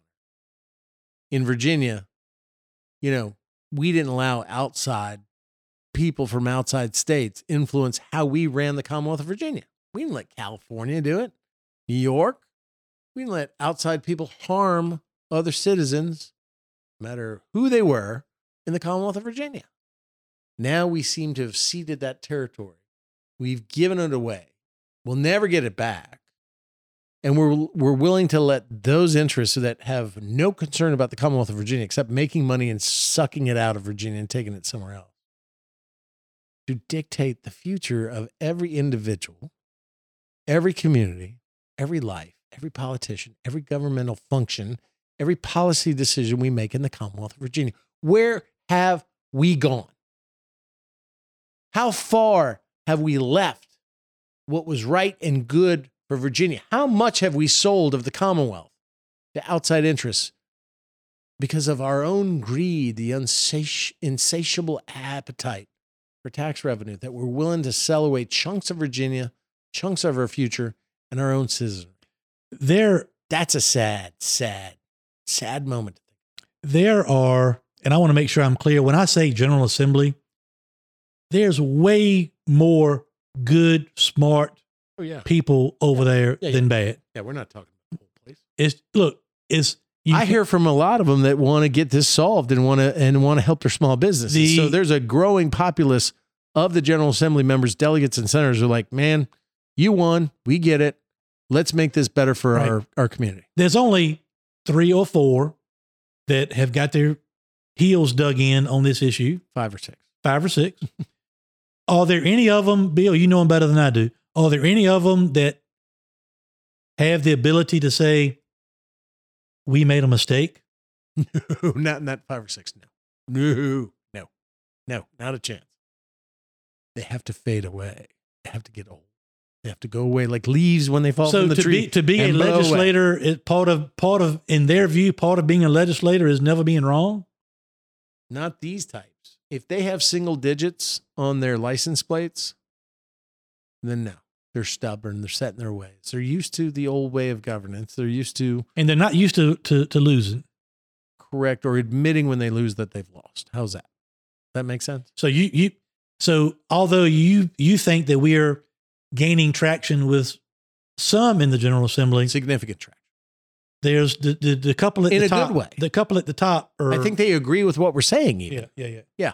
But the ones at the top that that that forced the stakes in the ground said, "I will not." They're gonna double down, position." triple down, quadruple down, whatever They'll try. They'll try. Yeah.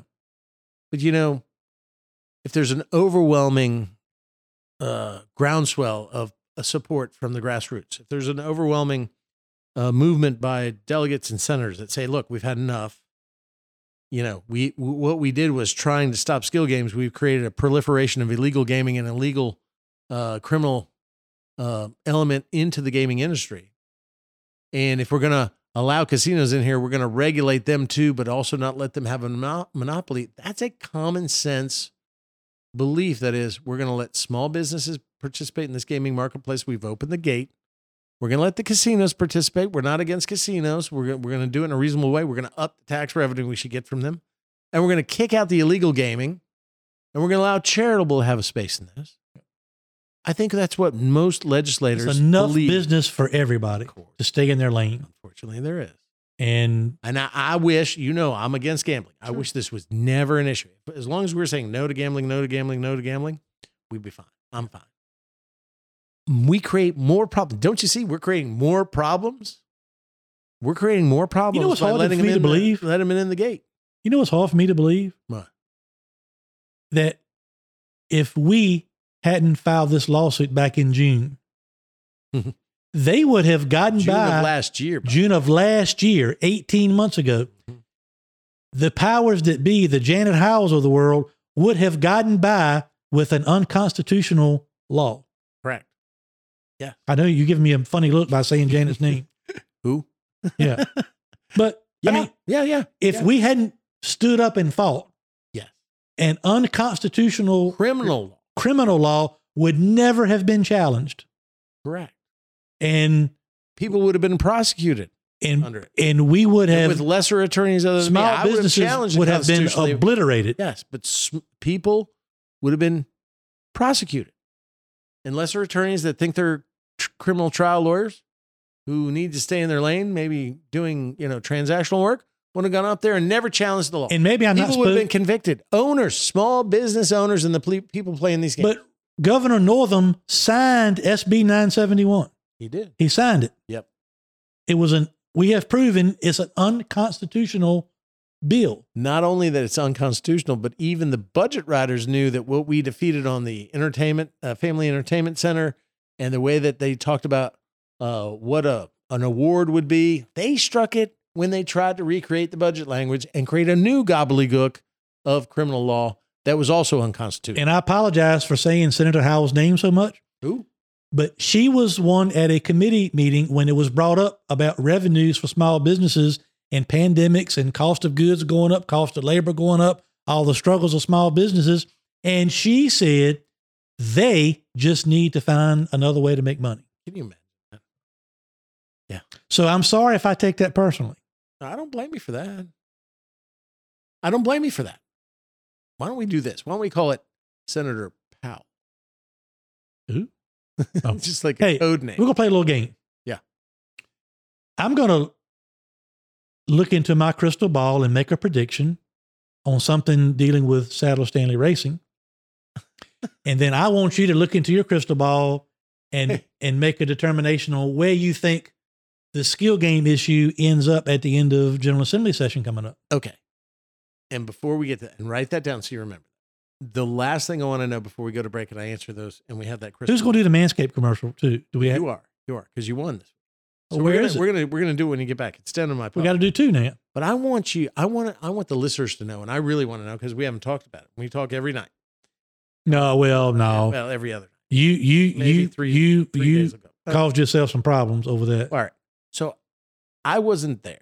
And I have tried many cases before a jury when the jury goes out to make a decision. And I know you were fretting and and and not struggling, but you were just really worked up about the Passionate. decision. Yeah. And I told you it's it's the time of helplessness. There's nothing you can do between the time we filed the last briefs to the time that the judge read uh, read the decision was about what 10 days, Yep. 14 days, 2 weeks. Mhm. When you went in that courtroom, what were you feeling, especially as he was starting to read his ruling? Right. From the beginning to the end, because that's the torture for me as a lawyer. But you, as the regular plaintiff, the citizen, what were you feeling? You know, I know we know what the result is now because we're exalting it. We're we're really extolling, you know, the Yeah. greatness of the court's ruling. Yeah. But what were you going through when he started reading to where he ended up Well, you know, granting the injunction? you know that the little bit of uneasiness I had heading into these reading of these rulings on Monday had everything to do with the fact that the reason we had gotten that far was that you and I and our team had fought and scratched and clawed and worked our asses off to prove everything that we had said. Yes. We've at that trial, it should have been on TV. We proved every claim that we made. Hmm. And it was my non legal opinion, because I'm not an attorney, that the hearing that we had prior to last Monday, the AG's office, in my opinion, was able to get up and make claims about our games and about the case without having to prove them. Yeah. I, I just felt that way. Yeah, yeah. Without a trial. So yeah, they just said Just- the, these are this, the games are that. the games are gambling. yeah, blah, blah, blah. And with and and relitigate issues that we'd already determined in the earlier Right. court case. and I, so my frustration with you, not frustrating. I mean, as we passionately talked about the the case, I'm like, Bill, if we had to prove all this stuff, why don't they have to prove all the things that they say? Did they say? So I had a, right. I had a little bit of You were very right. uneasiness about going back last Monday because what it boiled down to was we weren't really having to prove anything outside of the brief that we wrote, Mhm. which I think we proved a lot of things and went back and reminded the judge and, or, or brought the brought attention back to the judge that hey, we've already proven this. And by the way, the state, the Commonwealth, did not prove that. They said it, but it hadn't been proven. So I had a little bit of uneasiness because I'm just used to um, having to fight and standing up for what I think is right. And I would pre- I would have preferred to go to to a trial situation where, okay, y'all prove what you think is right, and we're going to prove what we think is right. But this was simply come sit down and listen to the judge rule.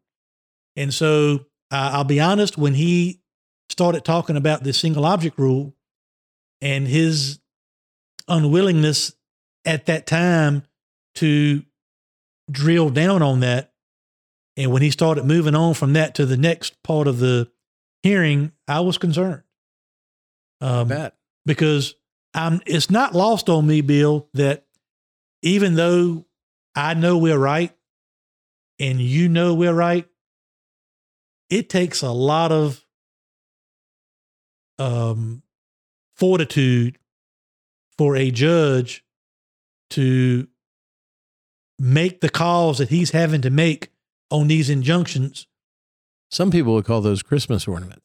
Call him You whatever you want. Big giant Christmas. But I'm saying that- do what he did. I guess I'm saying is I don't know this judge, but he has to have a lot of confidence and a lot of intestinal fortitude, regardless of what's right and what's wrong, to have the spine to make the calls that he's making. Well, and I would tell you, uh, I've had a lot of experience with him in trials, big trials. Um, one of the most brilliant judges. Even if he had ruled against you, I would probably have to say he's right. Yeah. I might, you know, not be happy about it, but this guy has such a legal resume that is unmatched by most judges in the circuit courts of Virginia. Currently, Not sure he's ever, very few, if any, of his decisions have ever been overturned by the Supreme Court of never. Virginia. I think never. Knock on wood, but it's never. And I've seen him um try cases before him. I've tried cases before him. And he's got uh, an amazing brilliance of the law, amazing knowledge of the law, and he applies common sense, life experience, and skill to his ruling. And no lawyer ever thinks they never got to try their case. No lawyer ever thinks they got gypped by the court. And, um, you know, like I said before, no matter how he ruled, Yeah. Um, he's one of the most brilliant jurists I've ever met and ever seen or listened to or gotten hammered by. I mean, he's, you know, it's not like he hadn't, hadn't dropped the anvil on my head. Um, but at the same time, it didn't hurt so bad because you really believed you deserved it. Yeah. And so, um, I think every ruling he makes in this case has been right, but of course I'm biased. At the same time, it's done so with reason Yeah. and justification and for the right reason. I don't know if it's if it's available or not, but I would encourage people that are interested in this case, if they can get access to it, to read the transcript. Maybe we'll try to put it on our website or, or our Facebook page. I think it'd be good to Yeah, not hear it good from me or you, but Read his listen- Read the, what the judge said and his reasoning. But I guess I get back to my point is it even though I, he was he was very comfortable in his ruling, it takes it, it it's it it's a what we're doing and what we're fighting, and I truly believe this. When it when you talk about skill games and small businesses and rights and the Constitution and all that, I really and truly feel like that the fight we're on is going to have lasting effects long after you and I are gone. totally agree. I, I truly believe that we're fighting for something way bigger than skill games and casinos. And I mean, it sets the table for a lot in the future. if if if you want your son, daughter, or grandson, granddaughter to to have any chance to start, operate, and thrive in a small business, we're what we're trying to say is the government's got to stay out of that. Yep. That- Now, this particular issue is skill games, but we're we're trying to we're trying to to to to to, set the precedent that the government is not going to be the reason why you or your son or your grandson or granddaughter is not successful 20 years from now. And they ought to have an equal shot, equal chance to to to uh, be successful. The government, And there's always a legacy in a court case sure. because it it sets the precedent. I mean, you tell me if I'm wrong, but way. I, I think we're dealing with something way bigger than we even oh, I, no, realize. I agree. I agree. This is not just about skill games. It's not Not- just, for me, it's not. but it is about small business. sure, It is about free speech. sure. It is about freedom to work in a in in the marketplace I say the same. ideas and also of the free market. this lawsuit, and I say the same thing about deciding to run for for state office. I can either get off the sidelines and get in and try to fight and try to help for people, or I can stay on the sidelines and hope that somebody else does it. Yeah. And um to me, and that takes a lot of courage, by the way, buddy, to to actually Man, I can't even out and do explain to you how it was sitting in that courtroom Monday when he started talking. Yeah. Because I look over to the other side and I just think we're right. I just think not only on the law in our case, but I think ethically we're fighting for the right things. Yeah. And you I, are. and and I look on the other side and I see the AG's office and I see all these highfalutin thousand dollar attorneys that work that Thousand dollar an hour attorney. thousand dollar an hour attorneys that we all know three thousand dollar suits. work for casinos. Yes. So they've all butted into this case and they've got involved and they've helped write briefs and they've helped write And they want you the to new lose. law. And, you know, as I told you, I'm not going to be bashful about being happy that we won because if they had won, you would have gotten 10 times as many phone calls that you got from people congratulating you, telling you, ha ha, Stanley, we knew you, we, you were on. and that it's over. and it's over. So, before we take a little break here, and then when we come back, we're going to read the Manscaped ad because Hermie won. Hermie, for the first time, ladies and gentlemen, ever in the Manscaped campaign, being one of our sponsors, is going to read the Manscaped commercial. That's a part of what he gets when he wins. But right now, ladies and gentlemen, here's what I want to ask you, Hermie, before we get a break. You brought up the crystal ball. What's in the future? Say that question again. I'll tell you what my thoughts Okay. are. I think you asked me. I'm going to make, I'm going to make a prediction. Okay. That way we can go back and listen to this at the end of next season. Mhm. But my prediction is is that Sadler Stanley Racing in 2023 will win at least five races. Wow. You're taking the over. I'm saying At five. least at five. least five. Now that's combined in the Smart Series, the Southern Modified Sadler Series, Stanley Racing and Whelen will win a total of at least five races. with one year. car, two cars, or three cars. So I want you to. I'm ignoring you, by the way. I want you oh, to really? That's look new. into your crystal ball Sure. because y'all start General Assembly session coming up January like 11th or 11th. Yeah. Okay. Second Wednesday in January. Okay. And it goes, what, 45 days? Yes. Okay. Look into your crystal ball. End of February when we get out. so, okay. At the end of February, Mhm. when we go back and listen to this, what is your opinion and or prediction of where we will be with the, not, I'm not talking about our lawsuit. What will happen in that, in a General Assembly session as it relates to skill games by the end of session? As you know, uh, the judge in the in your case extended the injunction, understanding that your lawyer goes in the General Assembly, so we couldn't have a trial until we get back out. So the General Assembly has a great opportunity, a great opportunity to resolve this, to create a tax and regulatory scheme. Competing influences, though, are 140 members are up for reelection. Some of them are fighting each other in primaries. Um, it all depends on what the grassroots efforts of the consumers, the constituents, the supporters of the convenience stores, the owners of the convenience stores, the employees that uh, the convenience stores do. That they mobilize together and they petition their government, they flood the phone banks of each legislator's office, flood the emails.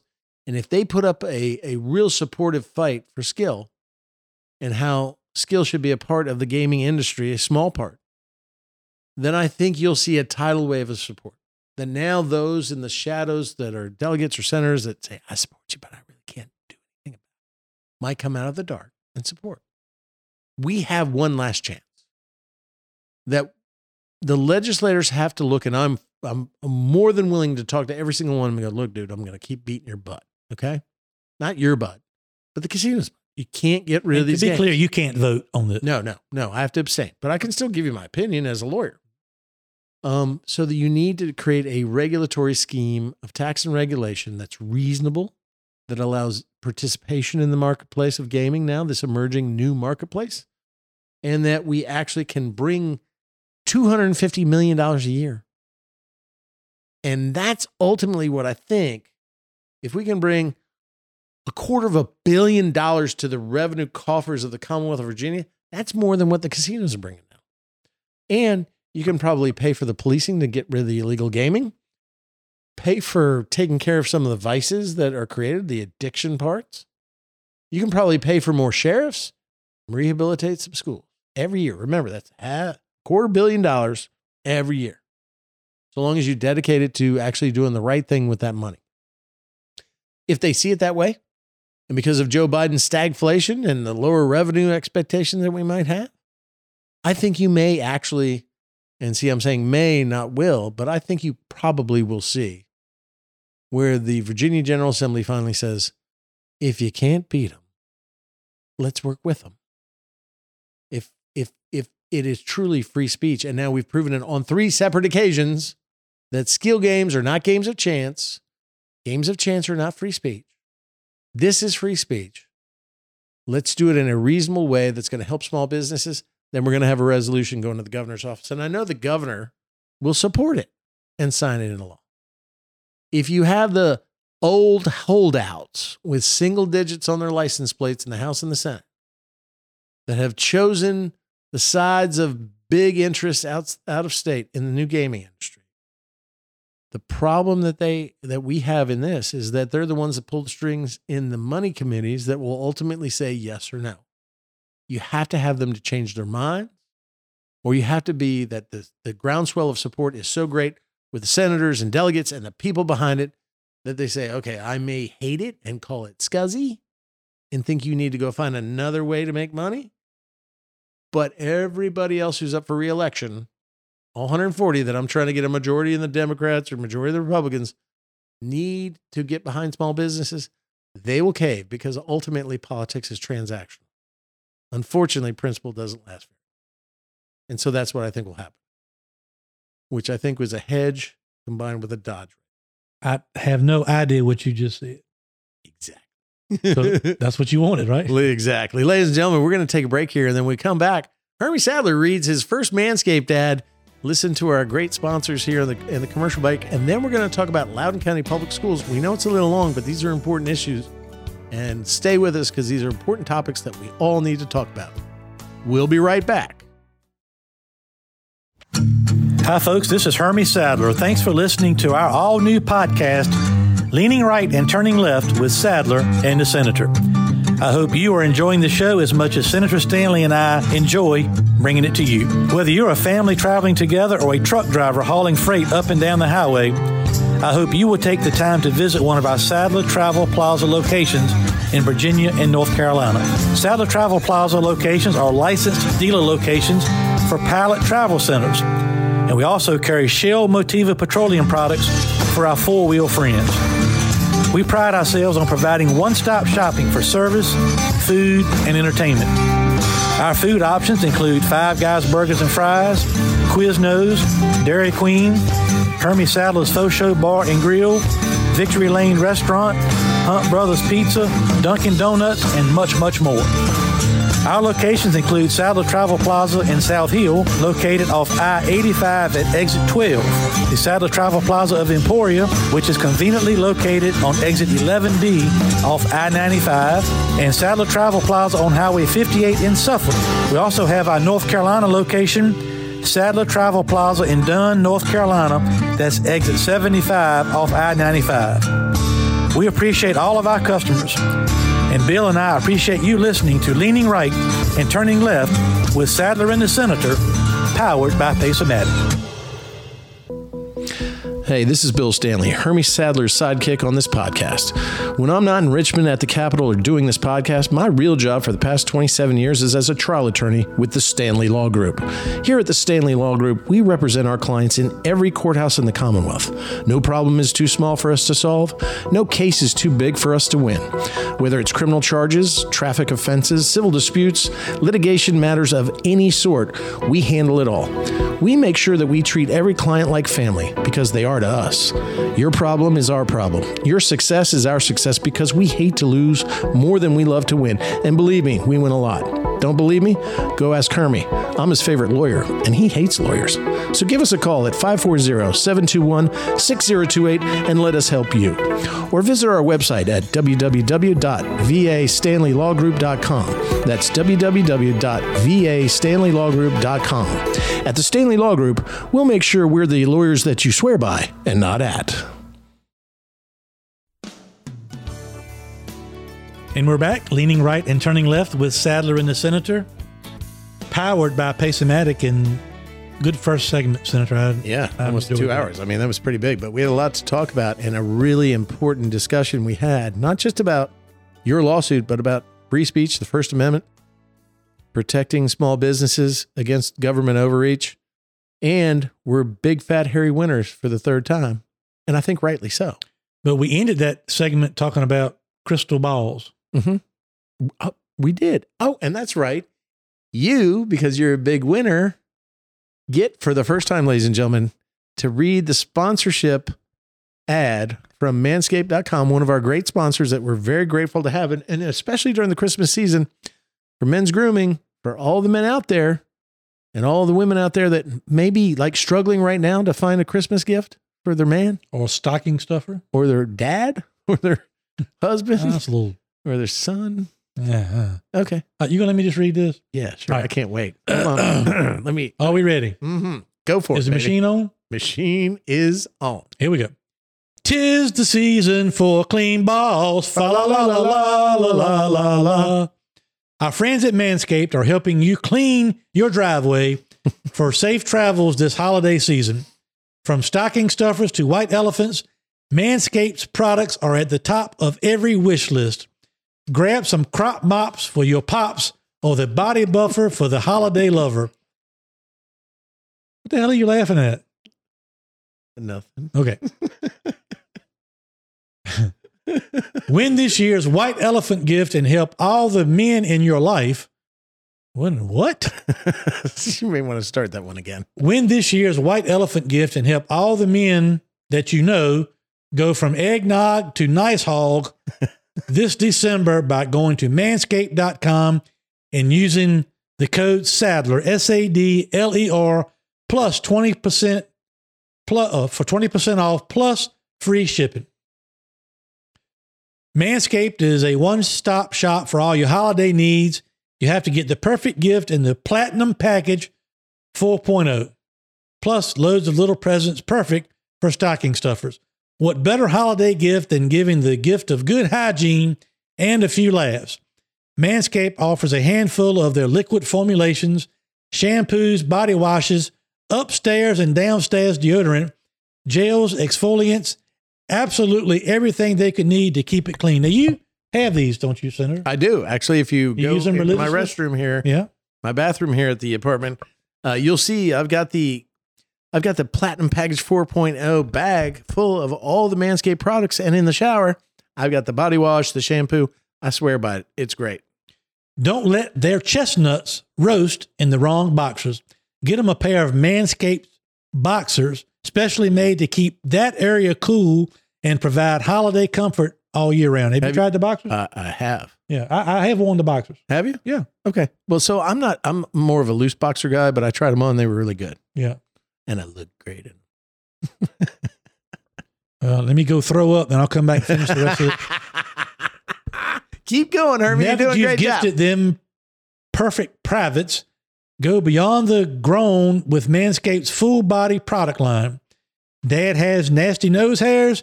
Save his life with the Weed Whacker nose and ear hair trimmer.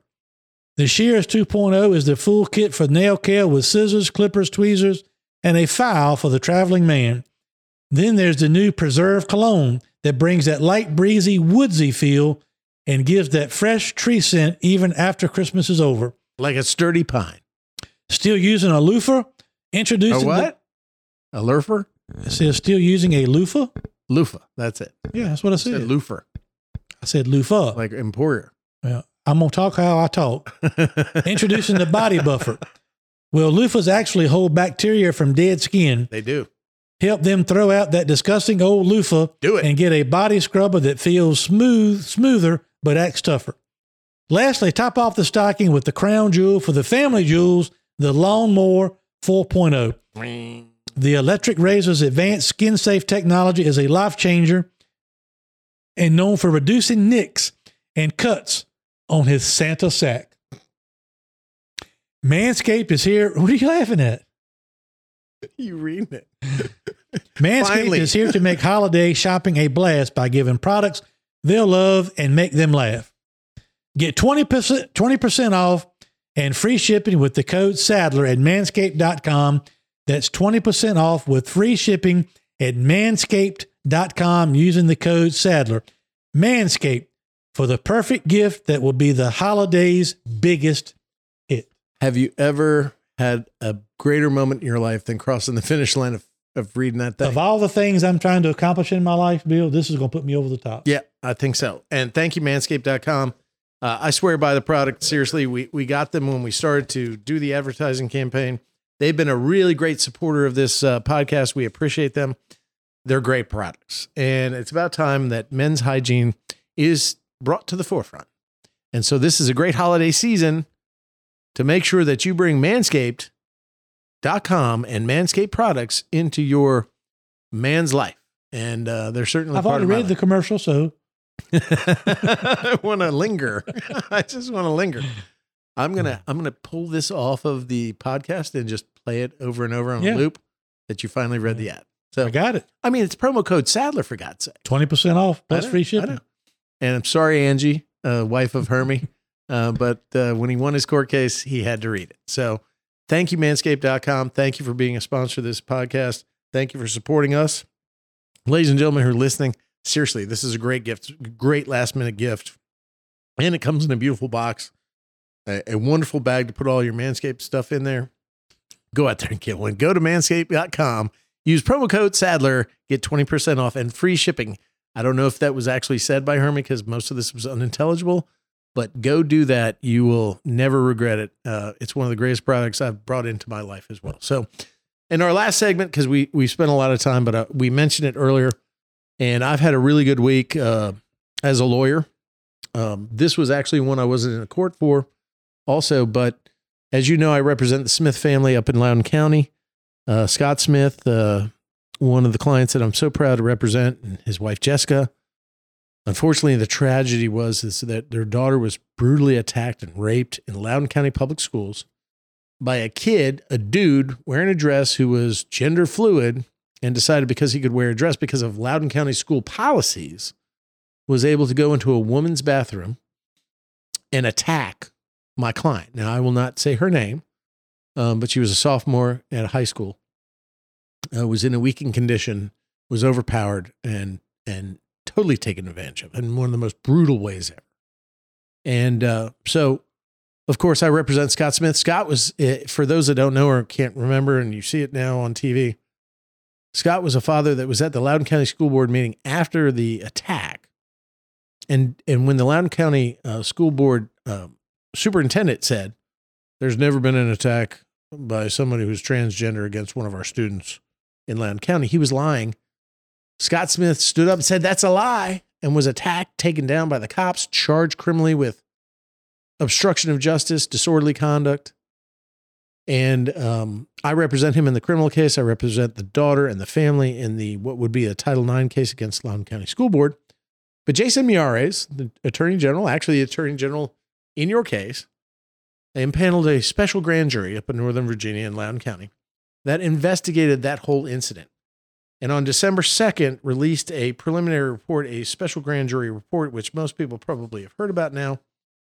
But the report of the special grand jury on the investigation of Loudoun County Public Schools that was uh, issued that day made some incredible findings, even more than what I thought in our in our civil case, what we knew the facts to be, that demonstrate a complete lack of transparency and concern. Transparency about what was happening, but concern for the safety of their students, because Loudoun County School Board was more interested in promoting a transgender policy that was all inclusive and would actually created the environment where this attack could happen and this predator could get away with it. And in fact, what this report says, and I'm sitting here with it, uh, you see right here, Hermie, it's it's 100 pages sitting right here. I've read every single word as we get ready for our civil suit against Loudoun County School Board. As we get ready to fight the last charge that's left, I've represented Scott Smith, a wonderful guy. You'll see him on TV. Uh, He's a symbol for all fathers who would dare stand up. And most fathers don't have the courage that he did to stand up to defend his daughter and his and her and her reputation and her rights at a public school board meeting where he was the minority in terms of the voice saying these new transgender policies are not good and not right and should not happen. He has stood up for all fathers. We have one charge left. I've got the, I've gotten the uh, the obstruction of justice charge dismissed. Disorderly conduct is left. Uh, left. We've Filed didn't, a motion Didn't to- y'all get a Commonwealth attorney change on this? I, I yeah, and that too. I mean, Buta Biberaj is one of those George Soros uh, prosecutors that was brought in office for criminal reform and has just been a nightmare, in my opinion. Um, she wanted to prosecute Scott Smith to the fullest extent on these minor charges, but in my opinion, also was not really in tune with defending his daughter as a victim because it didn't fit the political narrative. I said that her political opinions and the things that she had done compromised her so she couldn't be a fair prosecutor. Filed a motion to recuse her from prosecuting Scott Smith. The judge in the court granted that motion and now assigned another prosecutor to the case who's now looking at it in a different way. And we're going to have a motions hearing. We've got the one charge left. I think we're going to, I hope we're going to be successful on that charge as we w- were before. But this is an explosive grand special grand jury report. And I urge every parent who has a child in public school to read it. Because what we've been seeing is our school system has been indoctrinating our children with liberal beliefs, but also sexually objectifying them, bringing sexualization into the classroom, which they should not be doing, and then passing these policies, these woke policies that are supposed to be favoring transgenders over heterosexuals to the point that it creates the environment where this attack took place. The striking parts of this um, report, Hermie, that I think everybody should know is one, especially in Title IX, because you know under Title IX, the schools need to protect women. Title IX is is used in sports, but also protect women from sexual harassment and attack. This school knew this predator was a danger. Number one, there were uh, teachers, teachers' assistants that, that sent out emails that said this guy has come into classroom with his arm around the neck of girls in a threatening manner repeatedly, wanted to know whether whether they took nude pictures or posted them online, and was demanding to see them. Also, too, when my client was being brutally attacked in the bathroom, one of the teacher assistants or teachers walked into the, into that bathroom, saw four four uh, shoes under a stall, basically was seeing the attack going on and said nothing and did nothing about it. Uh, the the student, uh, the teacher assistant who then had seen the previous physical uh, aggression towards women by this dude wearing a skirt, sent an email, as I said, to uh, the, the staff and said, Look, this guy seems dangerous. We need to do something. I would hate to think something would happen uh, if we don't report this. That, that student, uh, that teacher assistant was attacked by the administration by violating protocol rather than saving and protecting the students. This student was allowed to be transferred after the brutal attack to another school where he then repeatedly, not on now we know on one occasion, repeatedly was being aggressive to, towards other girls and actually cornered one girl in an empty classroom and attacked her as well. This is a complete, you know, abdication of the responsibility of public schools in Loudoun County and maybe probably in other schools, but in this one specifically, of their obligation to keep your daughter, my daughter, your son, my son safe and allowed this to go on because they were more interested in the transgender policy, in the inclusion policy, being inclusive, than they were protecting the students. Now they've been called out by the special grand jury. Rightly so. I think the, the work of the special grand jury was exceptional. The report is thorough. And it's resulted now in Scott Ziegler, who was the superintendent that denied that ever a, an attack in the bathroom ever occurred in a school board meeting that caused my client to be taken down and arrested has been fired. But more importantly, because I think they're afraid that other heads might roll, they fired Scott Ziegler, the school superintendent, and let fired him without cause. So he gets his salary, his six figure salary till the end of the year or better for the next year, at least to the end of his contract. And they still don't get it and they're allowing this, they allowed this to occur and they're not correcting bad behavior at the top of the food chain here. My concern is that Loudoun County will will repeat by inaction putting kids at risk, pushing woke agendas, not teaching the 3 Rs, reading, writing, arithmetic, not teaching kids what to think but how to think, that they will just hope this goes away. We have now pulled back the curtain to expose our public schools for their failings. And yet there's still more, much more to do. But this, this, I'm, I got to tell you, this uh, special grand jury report is explosive. I urge every parent to read, but it How demonstrates. can how can they see it? Well, it's it's public, so you can go online and find it. Just look it up. Just type in Loudoun County School uh, Special Grand Jury Report. It's got exhibits, emails, handwritten notes, everything you ever want to look at to understand. Let's be as parents vigilant to make sure that this doesn't creep into the other school systems throughout the Commonwealth of Virginia. But we're talking about one of the most wealthy school systems in the Commonwealth.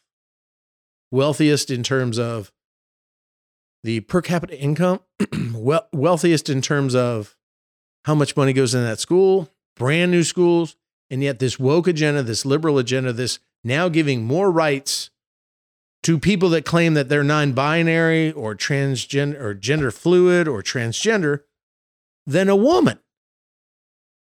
You know, now womanhood is now relegated to a lower status. Title IX was supposed to protect female athletes, female students from discrimination, exploitation, harassment. And what we've seen is is that they're regulated to second class because we're giving special rights to those that suddenly claim I'm gender fluid, I'm non-binary, I'm not a man anymore, I'm a girl. Uh, and what we saw was when these reckless liberal policies are allowed to run amok and unabated and unchallenged until now, it has resulted in the brutal attack of a child that has affected the Smith family, people that I think the world of, in a way that should never have happened.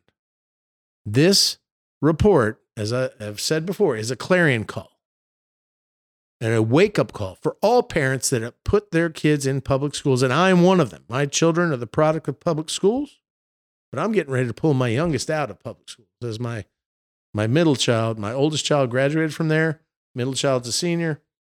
I just don't know that I want to subject my middle my youngest child to this public school mindset which puts a political agenda agenda and ideology ahead of teaching our kids and keeping them safe.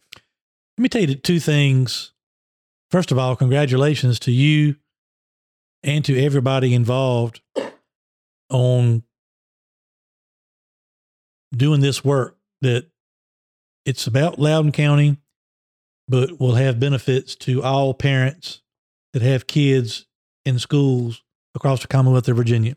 Two things come to my mind while I hear you talking about that, Bill. First of all, can you just imagine as a dad having your daughter violated in that kind of way in a place that you send your child to every day thinking she's supposed to be getting an education? No. So that's number one. Just No. think if it's your daughter, how mad and irate you would be if someone like that put, Dude, wouldn't you have hand- homicide in your heart? oh my God, wouldn't you want to kill him? oh my God. Then let's take it one step further. Let's make it worse. I mean, and, and and before you get there, when Scott Smith, the father, before he was taken down at the Loudoun County School Board meeting, when he found out that his daughter was attacked, he goes to the school. His wife is there. The school administration separates the wife from the daughter so they cannot speak because they want to control the narrative and keep it on the down low because they know they've got this meeting coming up where they're going to pass this transgender policy, which is kind of in place already that allowed this kid to do this. So the mother can't speak to the daughter well, after this attack. Scott Smith goes into the school and says, What's going on? And when they start giving him the, the runaround, he raises a fuss. Scott's a very emotional, passionate guy, great guy. Wouldn't we all be if it's Yeah. your daughter? Oh, yeah. Guess what they did? They called the cops on Scott Smith. And then they sent around emails that said, We had an incident at this high school today. And they didn't say that someone was brutally attacked and raped in the girl's bathroom by a guy wearing a dress.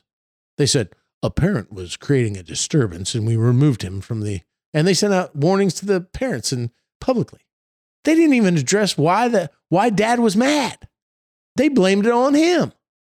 And then they covered it up and told the family, do not talk about this. And I'm telling you what I know, and partly is in the report. Don't talk about this. Don't talk about it. And they were like, okay, because you're doing a criminal investigation. We're good with that. Okay. Just defend our daughter, do the criminal investigation.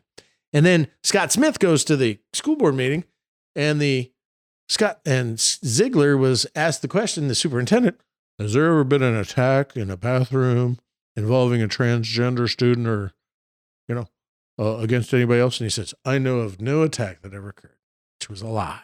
And he knew it was a lie because he'd sent out the email before. He knew it was a lie, covered it up. And Scott had been a good, compliant parent going, okay, I'll keep this quiet and not say anything. And he was just there to observe and watch and learn and listen until they made that lie public. How dare, you know? And then the liberal activists, the LBGTQ community said, You're a lie, I'll ruin your business, and attacked him. And that's what started the milieu. They got him arrested, not the people that called him a liar and called his and disparaged his family. Urgh, pisses me off.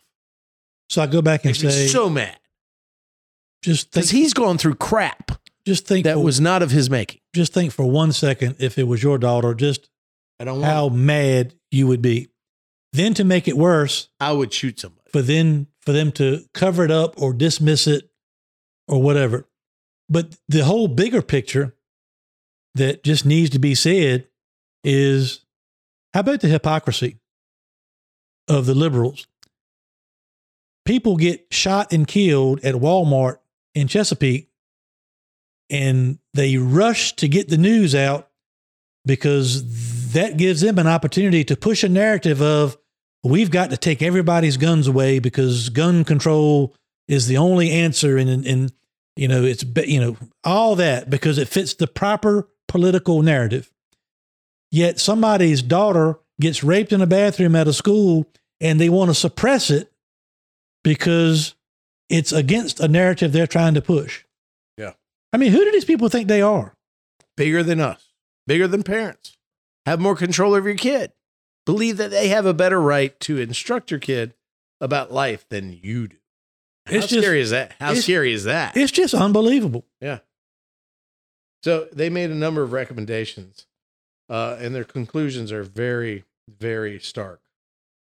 Um, it is. I mean, I mean, I'll just read you one paragraph, including the Commonwealth's attorney's office and Loudoun County School Board's attorneys.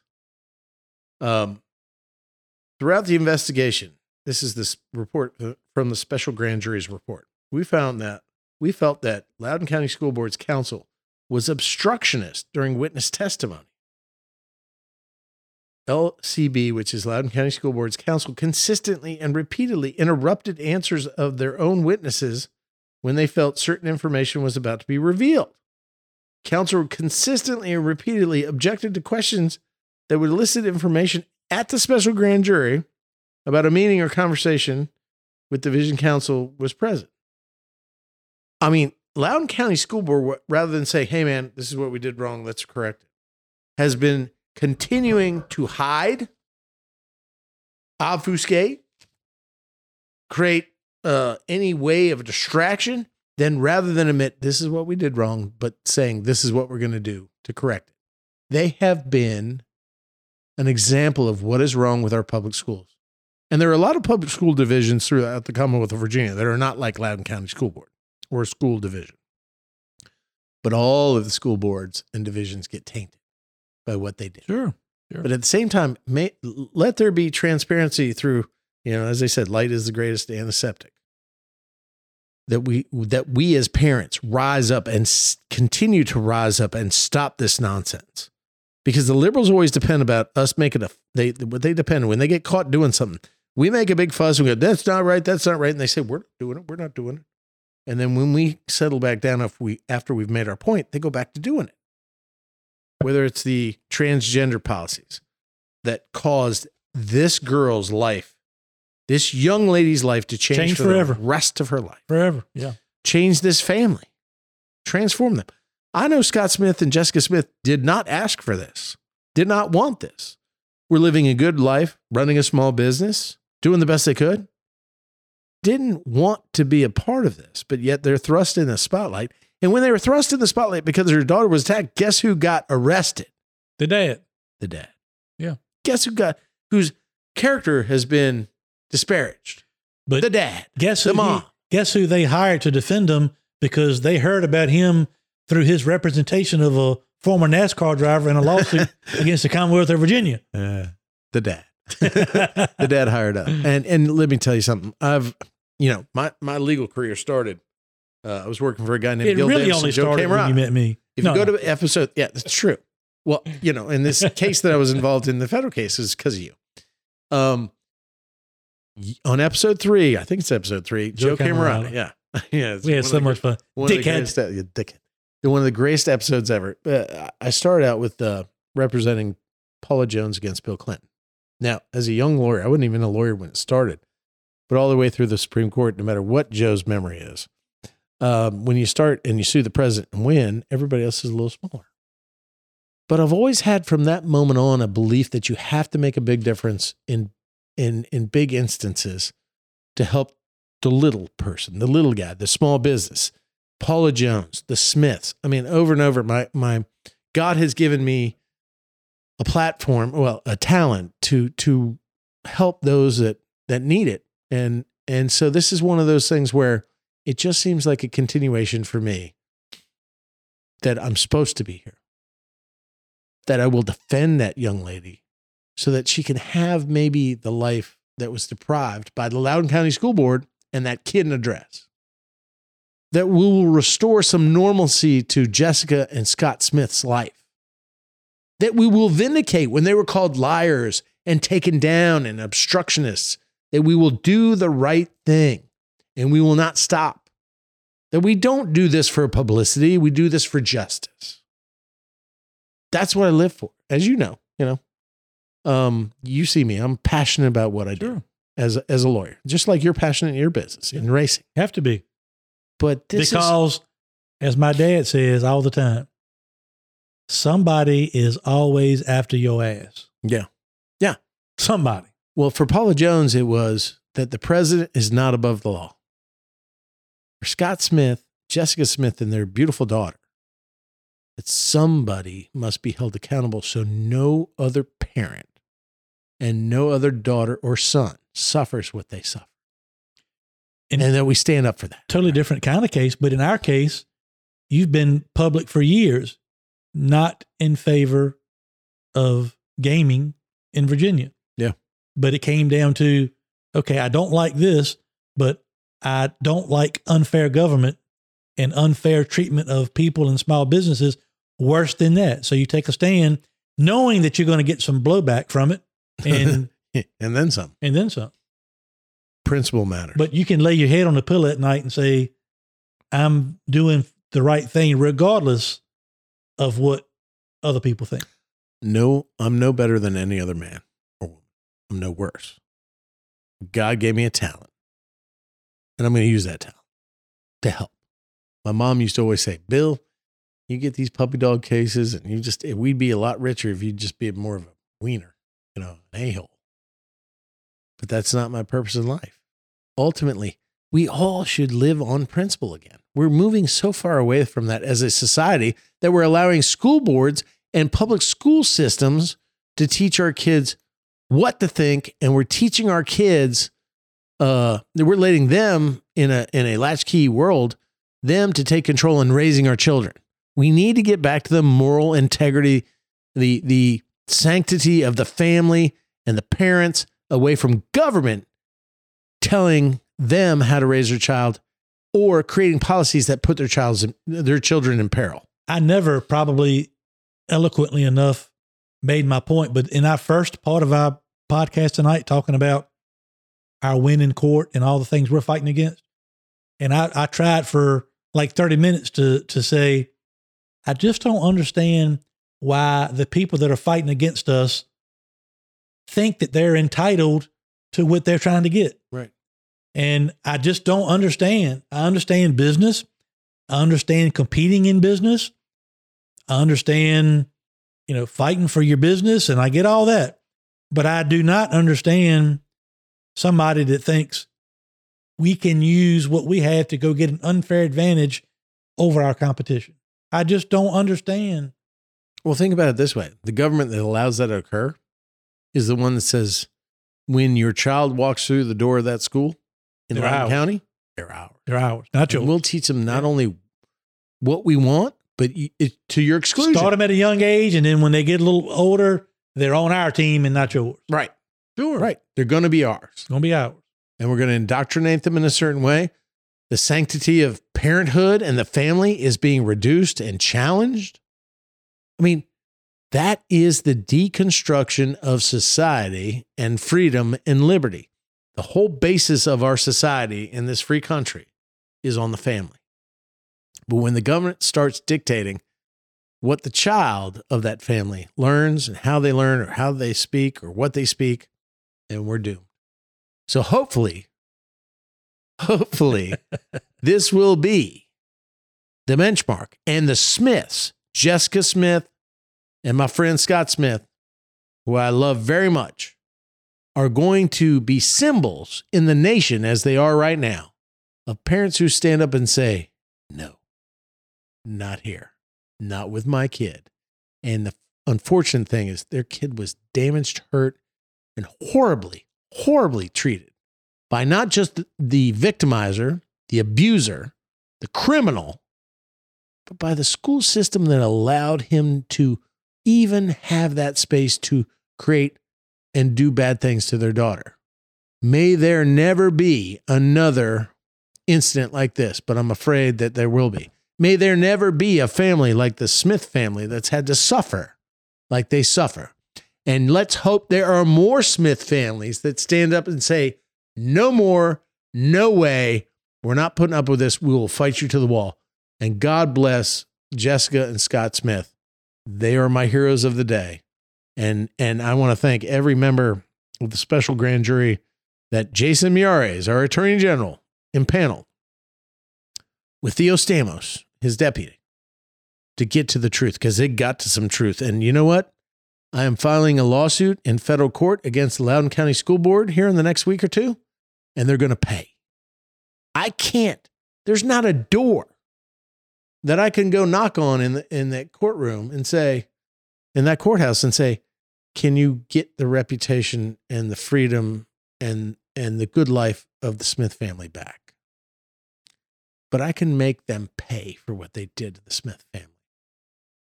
You know, unfortunately, in, in the law, they can't, you know, they can't restore the family to what it was before this horrible tragedy happened. Can't The put a price com- tag on And it. the only compensation is monetary. Yeah. The only way that you but I'm make, saying, to make the punishment but you is still can't monetary. put a price tag on it. No, and but it's it's The only recourse. Yeah. And that's the problem. Yeah. Where do I go? What door do I go to and, and open the door and get my my family's reputation back? When Scott Smith was taken down brutally on the floor unnecessarily by the sheriff's department, where do you undo that and how can we erase that video so it never happens again or nobody ever sees it again? How do I go into the Wayback Machine to the day when this occurred to prevent the attack on his daughter? How do I stop the many sleepless nights of his of her mother and his wife, Jessica Smith? I can't. So the retribution or the compensation and the just and the justice is in moving forward, unfortunately, in a monetary fashion. No other way. But I will say this in closing. Jessica Smith, Scott Smith have handled themselves the best they can in a in a dignified way. They work very hard every day. They struggle with it. But they are champions and they are symbols to all us parents that we need to be vigilant every day to make sure this never happens to any other child ever again in any school in any bathroom ever again and we don't let these stupid policies put our children in harm's way. Well said. And you said you were emotional about the earlier stuff. This is what really moves the needle for me. So, You can tell. so ladies and gentlemen, um, it's been a little bit longer, but we've had some really important legal issues uh, uh, to discuss, and and always I enjoy talking to Hermie with you And I want to take the next 20 minutes to talk about how great this podcast has been, but I know Hermie will not let me do that. But Well, Hermie, I thank you for the time. No, and now great. I'm going to make you a great dinner. and I want to thank Pace-O-Matic again Yeah. for this platform. We talk about it all the time. This platform, not just about our lawsuit, not just about skill games, but about issues that you would think would be important to not only Virginians, but people across the United States. And we got people outside of the state and other areas that listen to this podcast, hoping that uh, they've we've enlightened them in a few ways about what's going on. Yeah. But I want to thank Pace-O-Matic. Pace-O-Matic is an entertainment company which develops gaming software that players love to play and can use their skills to win every single time. Plus, these games of skill provide vital revenue to keep family owned businesses like bars, restaurants, convenience stores, and truck stops thriving. And thanks to the work of our legal team Yeah. and our court case, Jason Hicks, Ian Dickinson, Rod Smolla, Ryan McDougle, Bill effing Stanley. Yep. Oh, and Bill Stanley. and Bill Stanley. and you, and quite frankly, and you, because I don't think we get this far without your reputation and willingness to put your integrity and character on the line to defend small business. That's what makes you a good candidate, by the way. But it also makes you a great American. I mean, most people never would have the courage to do what you do. And we're friends, and I'm not trying to suck up because I don't need to suck up to you. You've oh, done Oh, yes, a great job. I do? A little bit, Okay. a little bit. Occasionally, Well- especially when I screw up. Seriously, but because of the work of our team, these skill games are still operating in these businesses all across this Commonwealth of Virginia from one end to the other. And it's the right thing. And it's a team effort. And if you're an owner of a, of a convenience store, truck stop, bar, restaurant, and you have one of those skill games, you can keep operating it through the spring, right? through the spring until, Because of you, until we go back to court, at least. Yeah. Hopefully, you folks in the General Assembly will find a, find a resolution I think we'll find a way. between now and the end. I think That's the hope. But thank everybody for listening. Thanks to Pace-O-Matic. Thanks to manscaped.com. I read the ad. You should be happy. man, I am thrilled. I'm going to go buy more things. And hey, are you- do you have more balls left for sale? I got a few balls. Some Christmas balls? Listen, Senator, sir, you call me Senator. they're ornaments. Oh, Ornaments. how are your ornaments hanging? You got some left? I got some left. All right. Well, you know, we'll put a we'll put a link to you get more of your and you'll personally sign them? Sadler for S A D L E R F O R Virginia.com. Okay. Well, you know what? I want one of those. I want one of those things on my tree.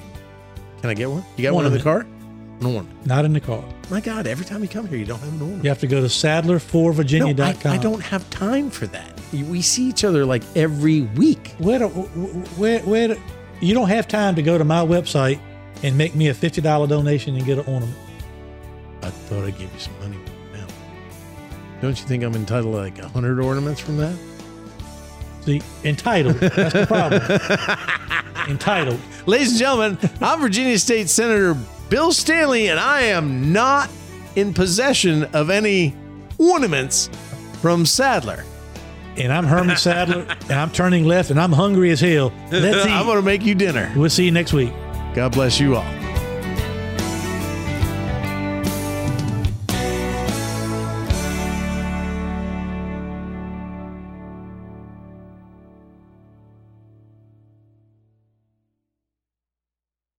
Hey guys, listen up. I know these days when you watch the news, it feels like it's one hit after another and it's all bad news for the economy. Well, let me give you some good news. It's not all that bad when it comes to real estate. Let me explain. You see, a year ago, man, real estate was hot, hot, hot. Everybody and their brother was trying to go out and buy another house. What did that mean? It was so competitive that a lot of folks got discouraged. So let me ask you have you thought about buying a house in the last couple of years, but maybe just couldn't win a bid? I used to hear that all the time. Well, now is the time to buy.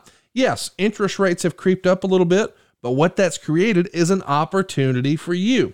A year ago, it wasn't uncommon for there to be more than a dozen offers on a home, many of which were over list. That is not the case today. So if you got discouraged once before about trying to buy a new house, now's the time to take another look. Now, yes, interest rates have creeped up a little bit, but you're not going to overpay for the home. But here's what you will do you'll stop throwing your money away on rent, and now you'll get a greater tax deduction. That's right. You see, at the end of the year, you're going to get a statement from your mortgage company that shows how much interest you paid, and you get to write all of that interest off. That means you could get a huge tax deduction. You never get that as a renter. Not only that, homes are still going up in value. Don't believe the hype. All of the economists believe long term real estate always works out. Let me give you an example. Maybe way back when, in the housing collapse of 2008, you bought in 2007 and maybe overpaid. Buddy, if you hung in there, that house is worth a whole heck of a lot more now. If you've played in the stock market, you know what I'm talking about. You only lose money when you throw in the towel. Real estate long term always performs well. So here's my advice to you date the rate, marry the house. Find the house that you and your family love long term, because here's what's not long term these higher rates. I've yet to see a single economist who doesn't agree with me that rates are going to return. So, doesn't it make sense to get the house you want right now? And then when rates improve, man, just get a lower monthly payment. In the meantime, you'll enjoy a greater tax deduction, and that property is going to continue to appreciate, meaning you're building equity and wealth for yourself. Not only that, how about this? We're going to save you some cash at buywithconrad.com. We're going to give you the peace of mind of a seven year guarantee. When rates improve over the next seven years, not if, but when, that's my prediction, we'll refinance you again with no new origination points. Think about that. That could save you thousands of dollars and give you the peace of mind of knowing that you got the right house for your family right now. And then when the rates improve, man, get a lower monthly payment. Now, you don't need perfect credit or money out of your pocket to do this, but you do need to hurry to buywithconrad.com. That's the first step. You tell us how much you want to put down and what you want your monthly payment to be. We get you approved, and then you go shopping just like a cash buyer at buywithconrad.com. NMLS number 65084, equal housing lender. Seriously, if you've thought about buying a house over the last couple of years, but you got discouraged, now's the time to take another look. Let me run the numbers for you right now. You'll be glad you did at buywithconrad.com.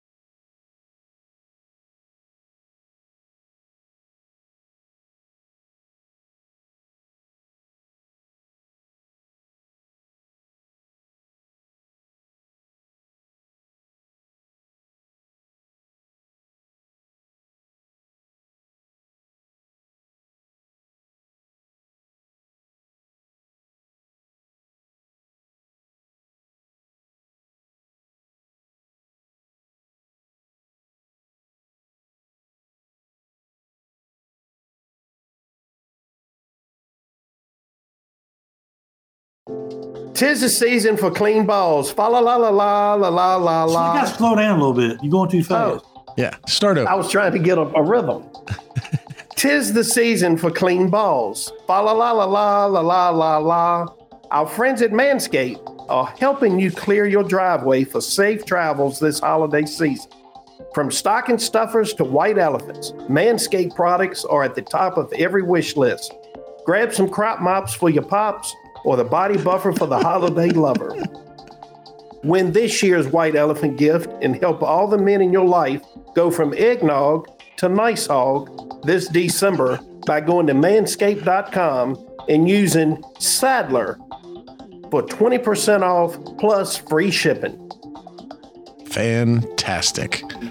Now I've got the Manscaped products. I've got the the body wash. I've got the uh, Preci- Precision Package 4.0 for my package. It's it's a wonderful thing to get during the holidays for your for your loved ones, for your brothers, your your boyfriends, your husbands, um, even the postman if he's a dude. Uh, that would be a nice gift. So we love Manscaped. You know, they also them. they also have the other products from the men's boxers to the body buffer instead of using a loofah. So be sure to uh, peruse their website, the entire website, while you're there at manscaped.com. And what do they do again at checkout to get that 20% in free shipping? Just enter the promo code Sadler. That's S A D L E R, Sadler, to receive 20% off and free shipping. Hermie loves that. He really, really does. He needs a body buffer. And as you're using the products in your premium package 4.0, think about old Hermie while you're doing it. You know I do. Thank you, manscaped.com. Thank you for the sponsorship. I bet you do. yes, yes, I do. Ladies and gentlemen, we're very proud to have manscaped.com as our one of our sponsors, and uh, and we hope that you uh, go to their website and uh, as as Shep says, peruse the website and find the product that's right for you. It's about time that a company steps up, steps out, and says men's grooming is just as important uh, uh, in your life as anything else that you do. So uh, take advantage of the 20% off and the promo code Sadler, Sadler, Sadler at checkout get free shipping anywhere in the United States, anywhere in the world. Go to manscaped.com. Thank you, Manscaped.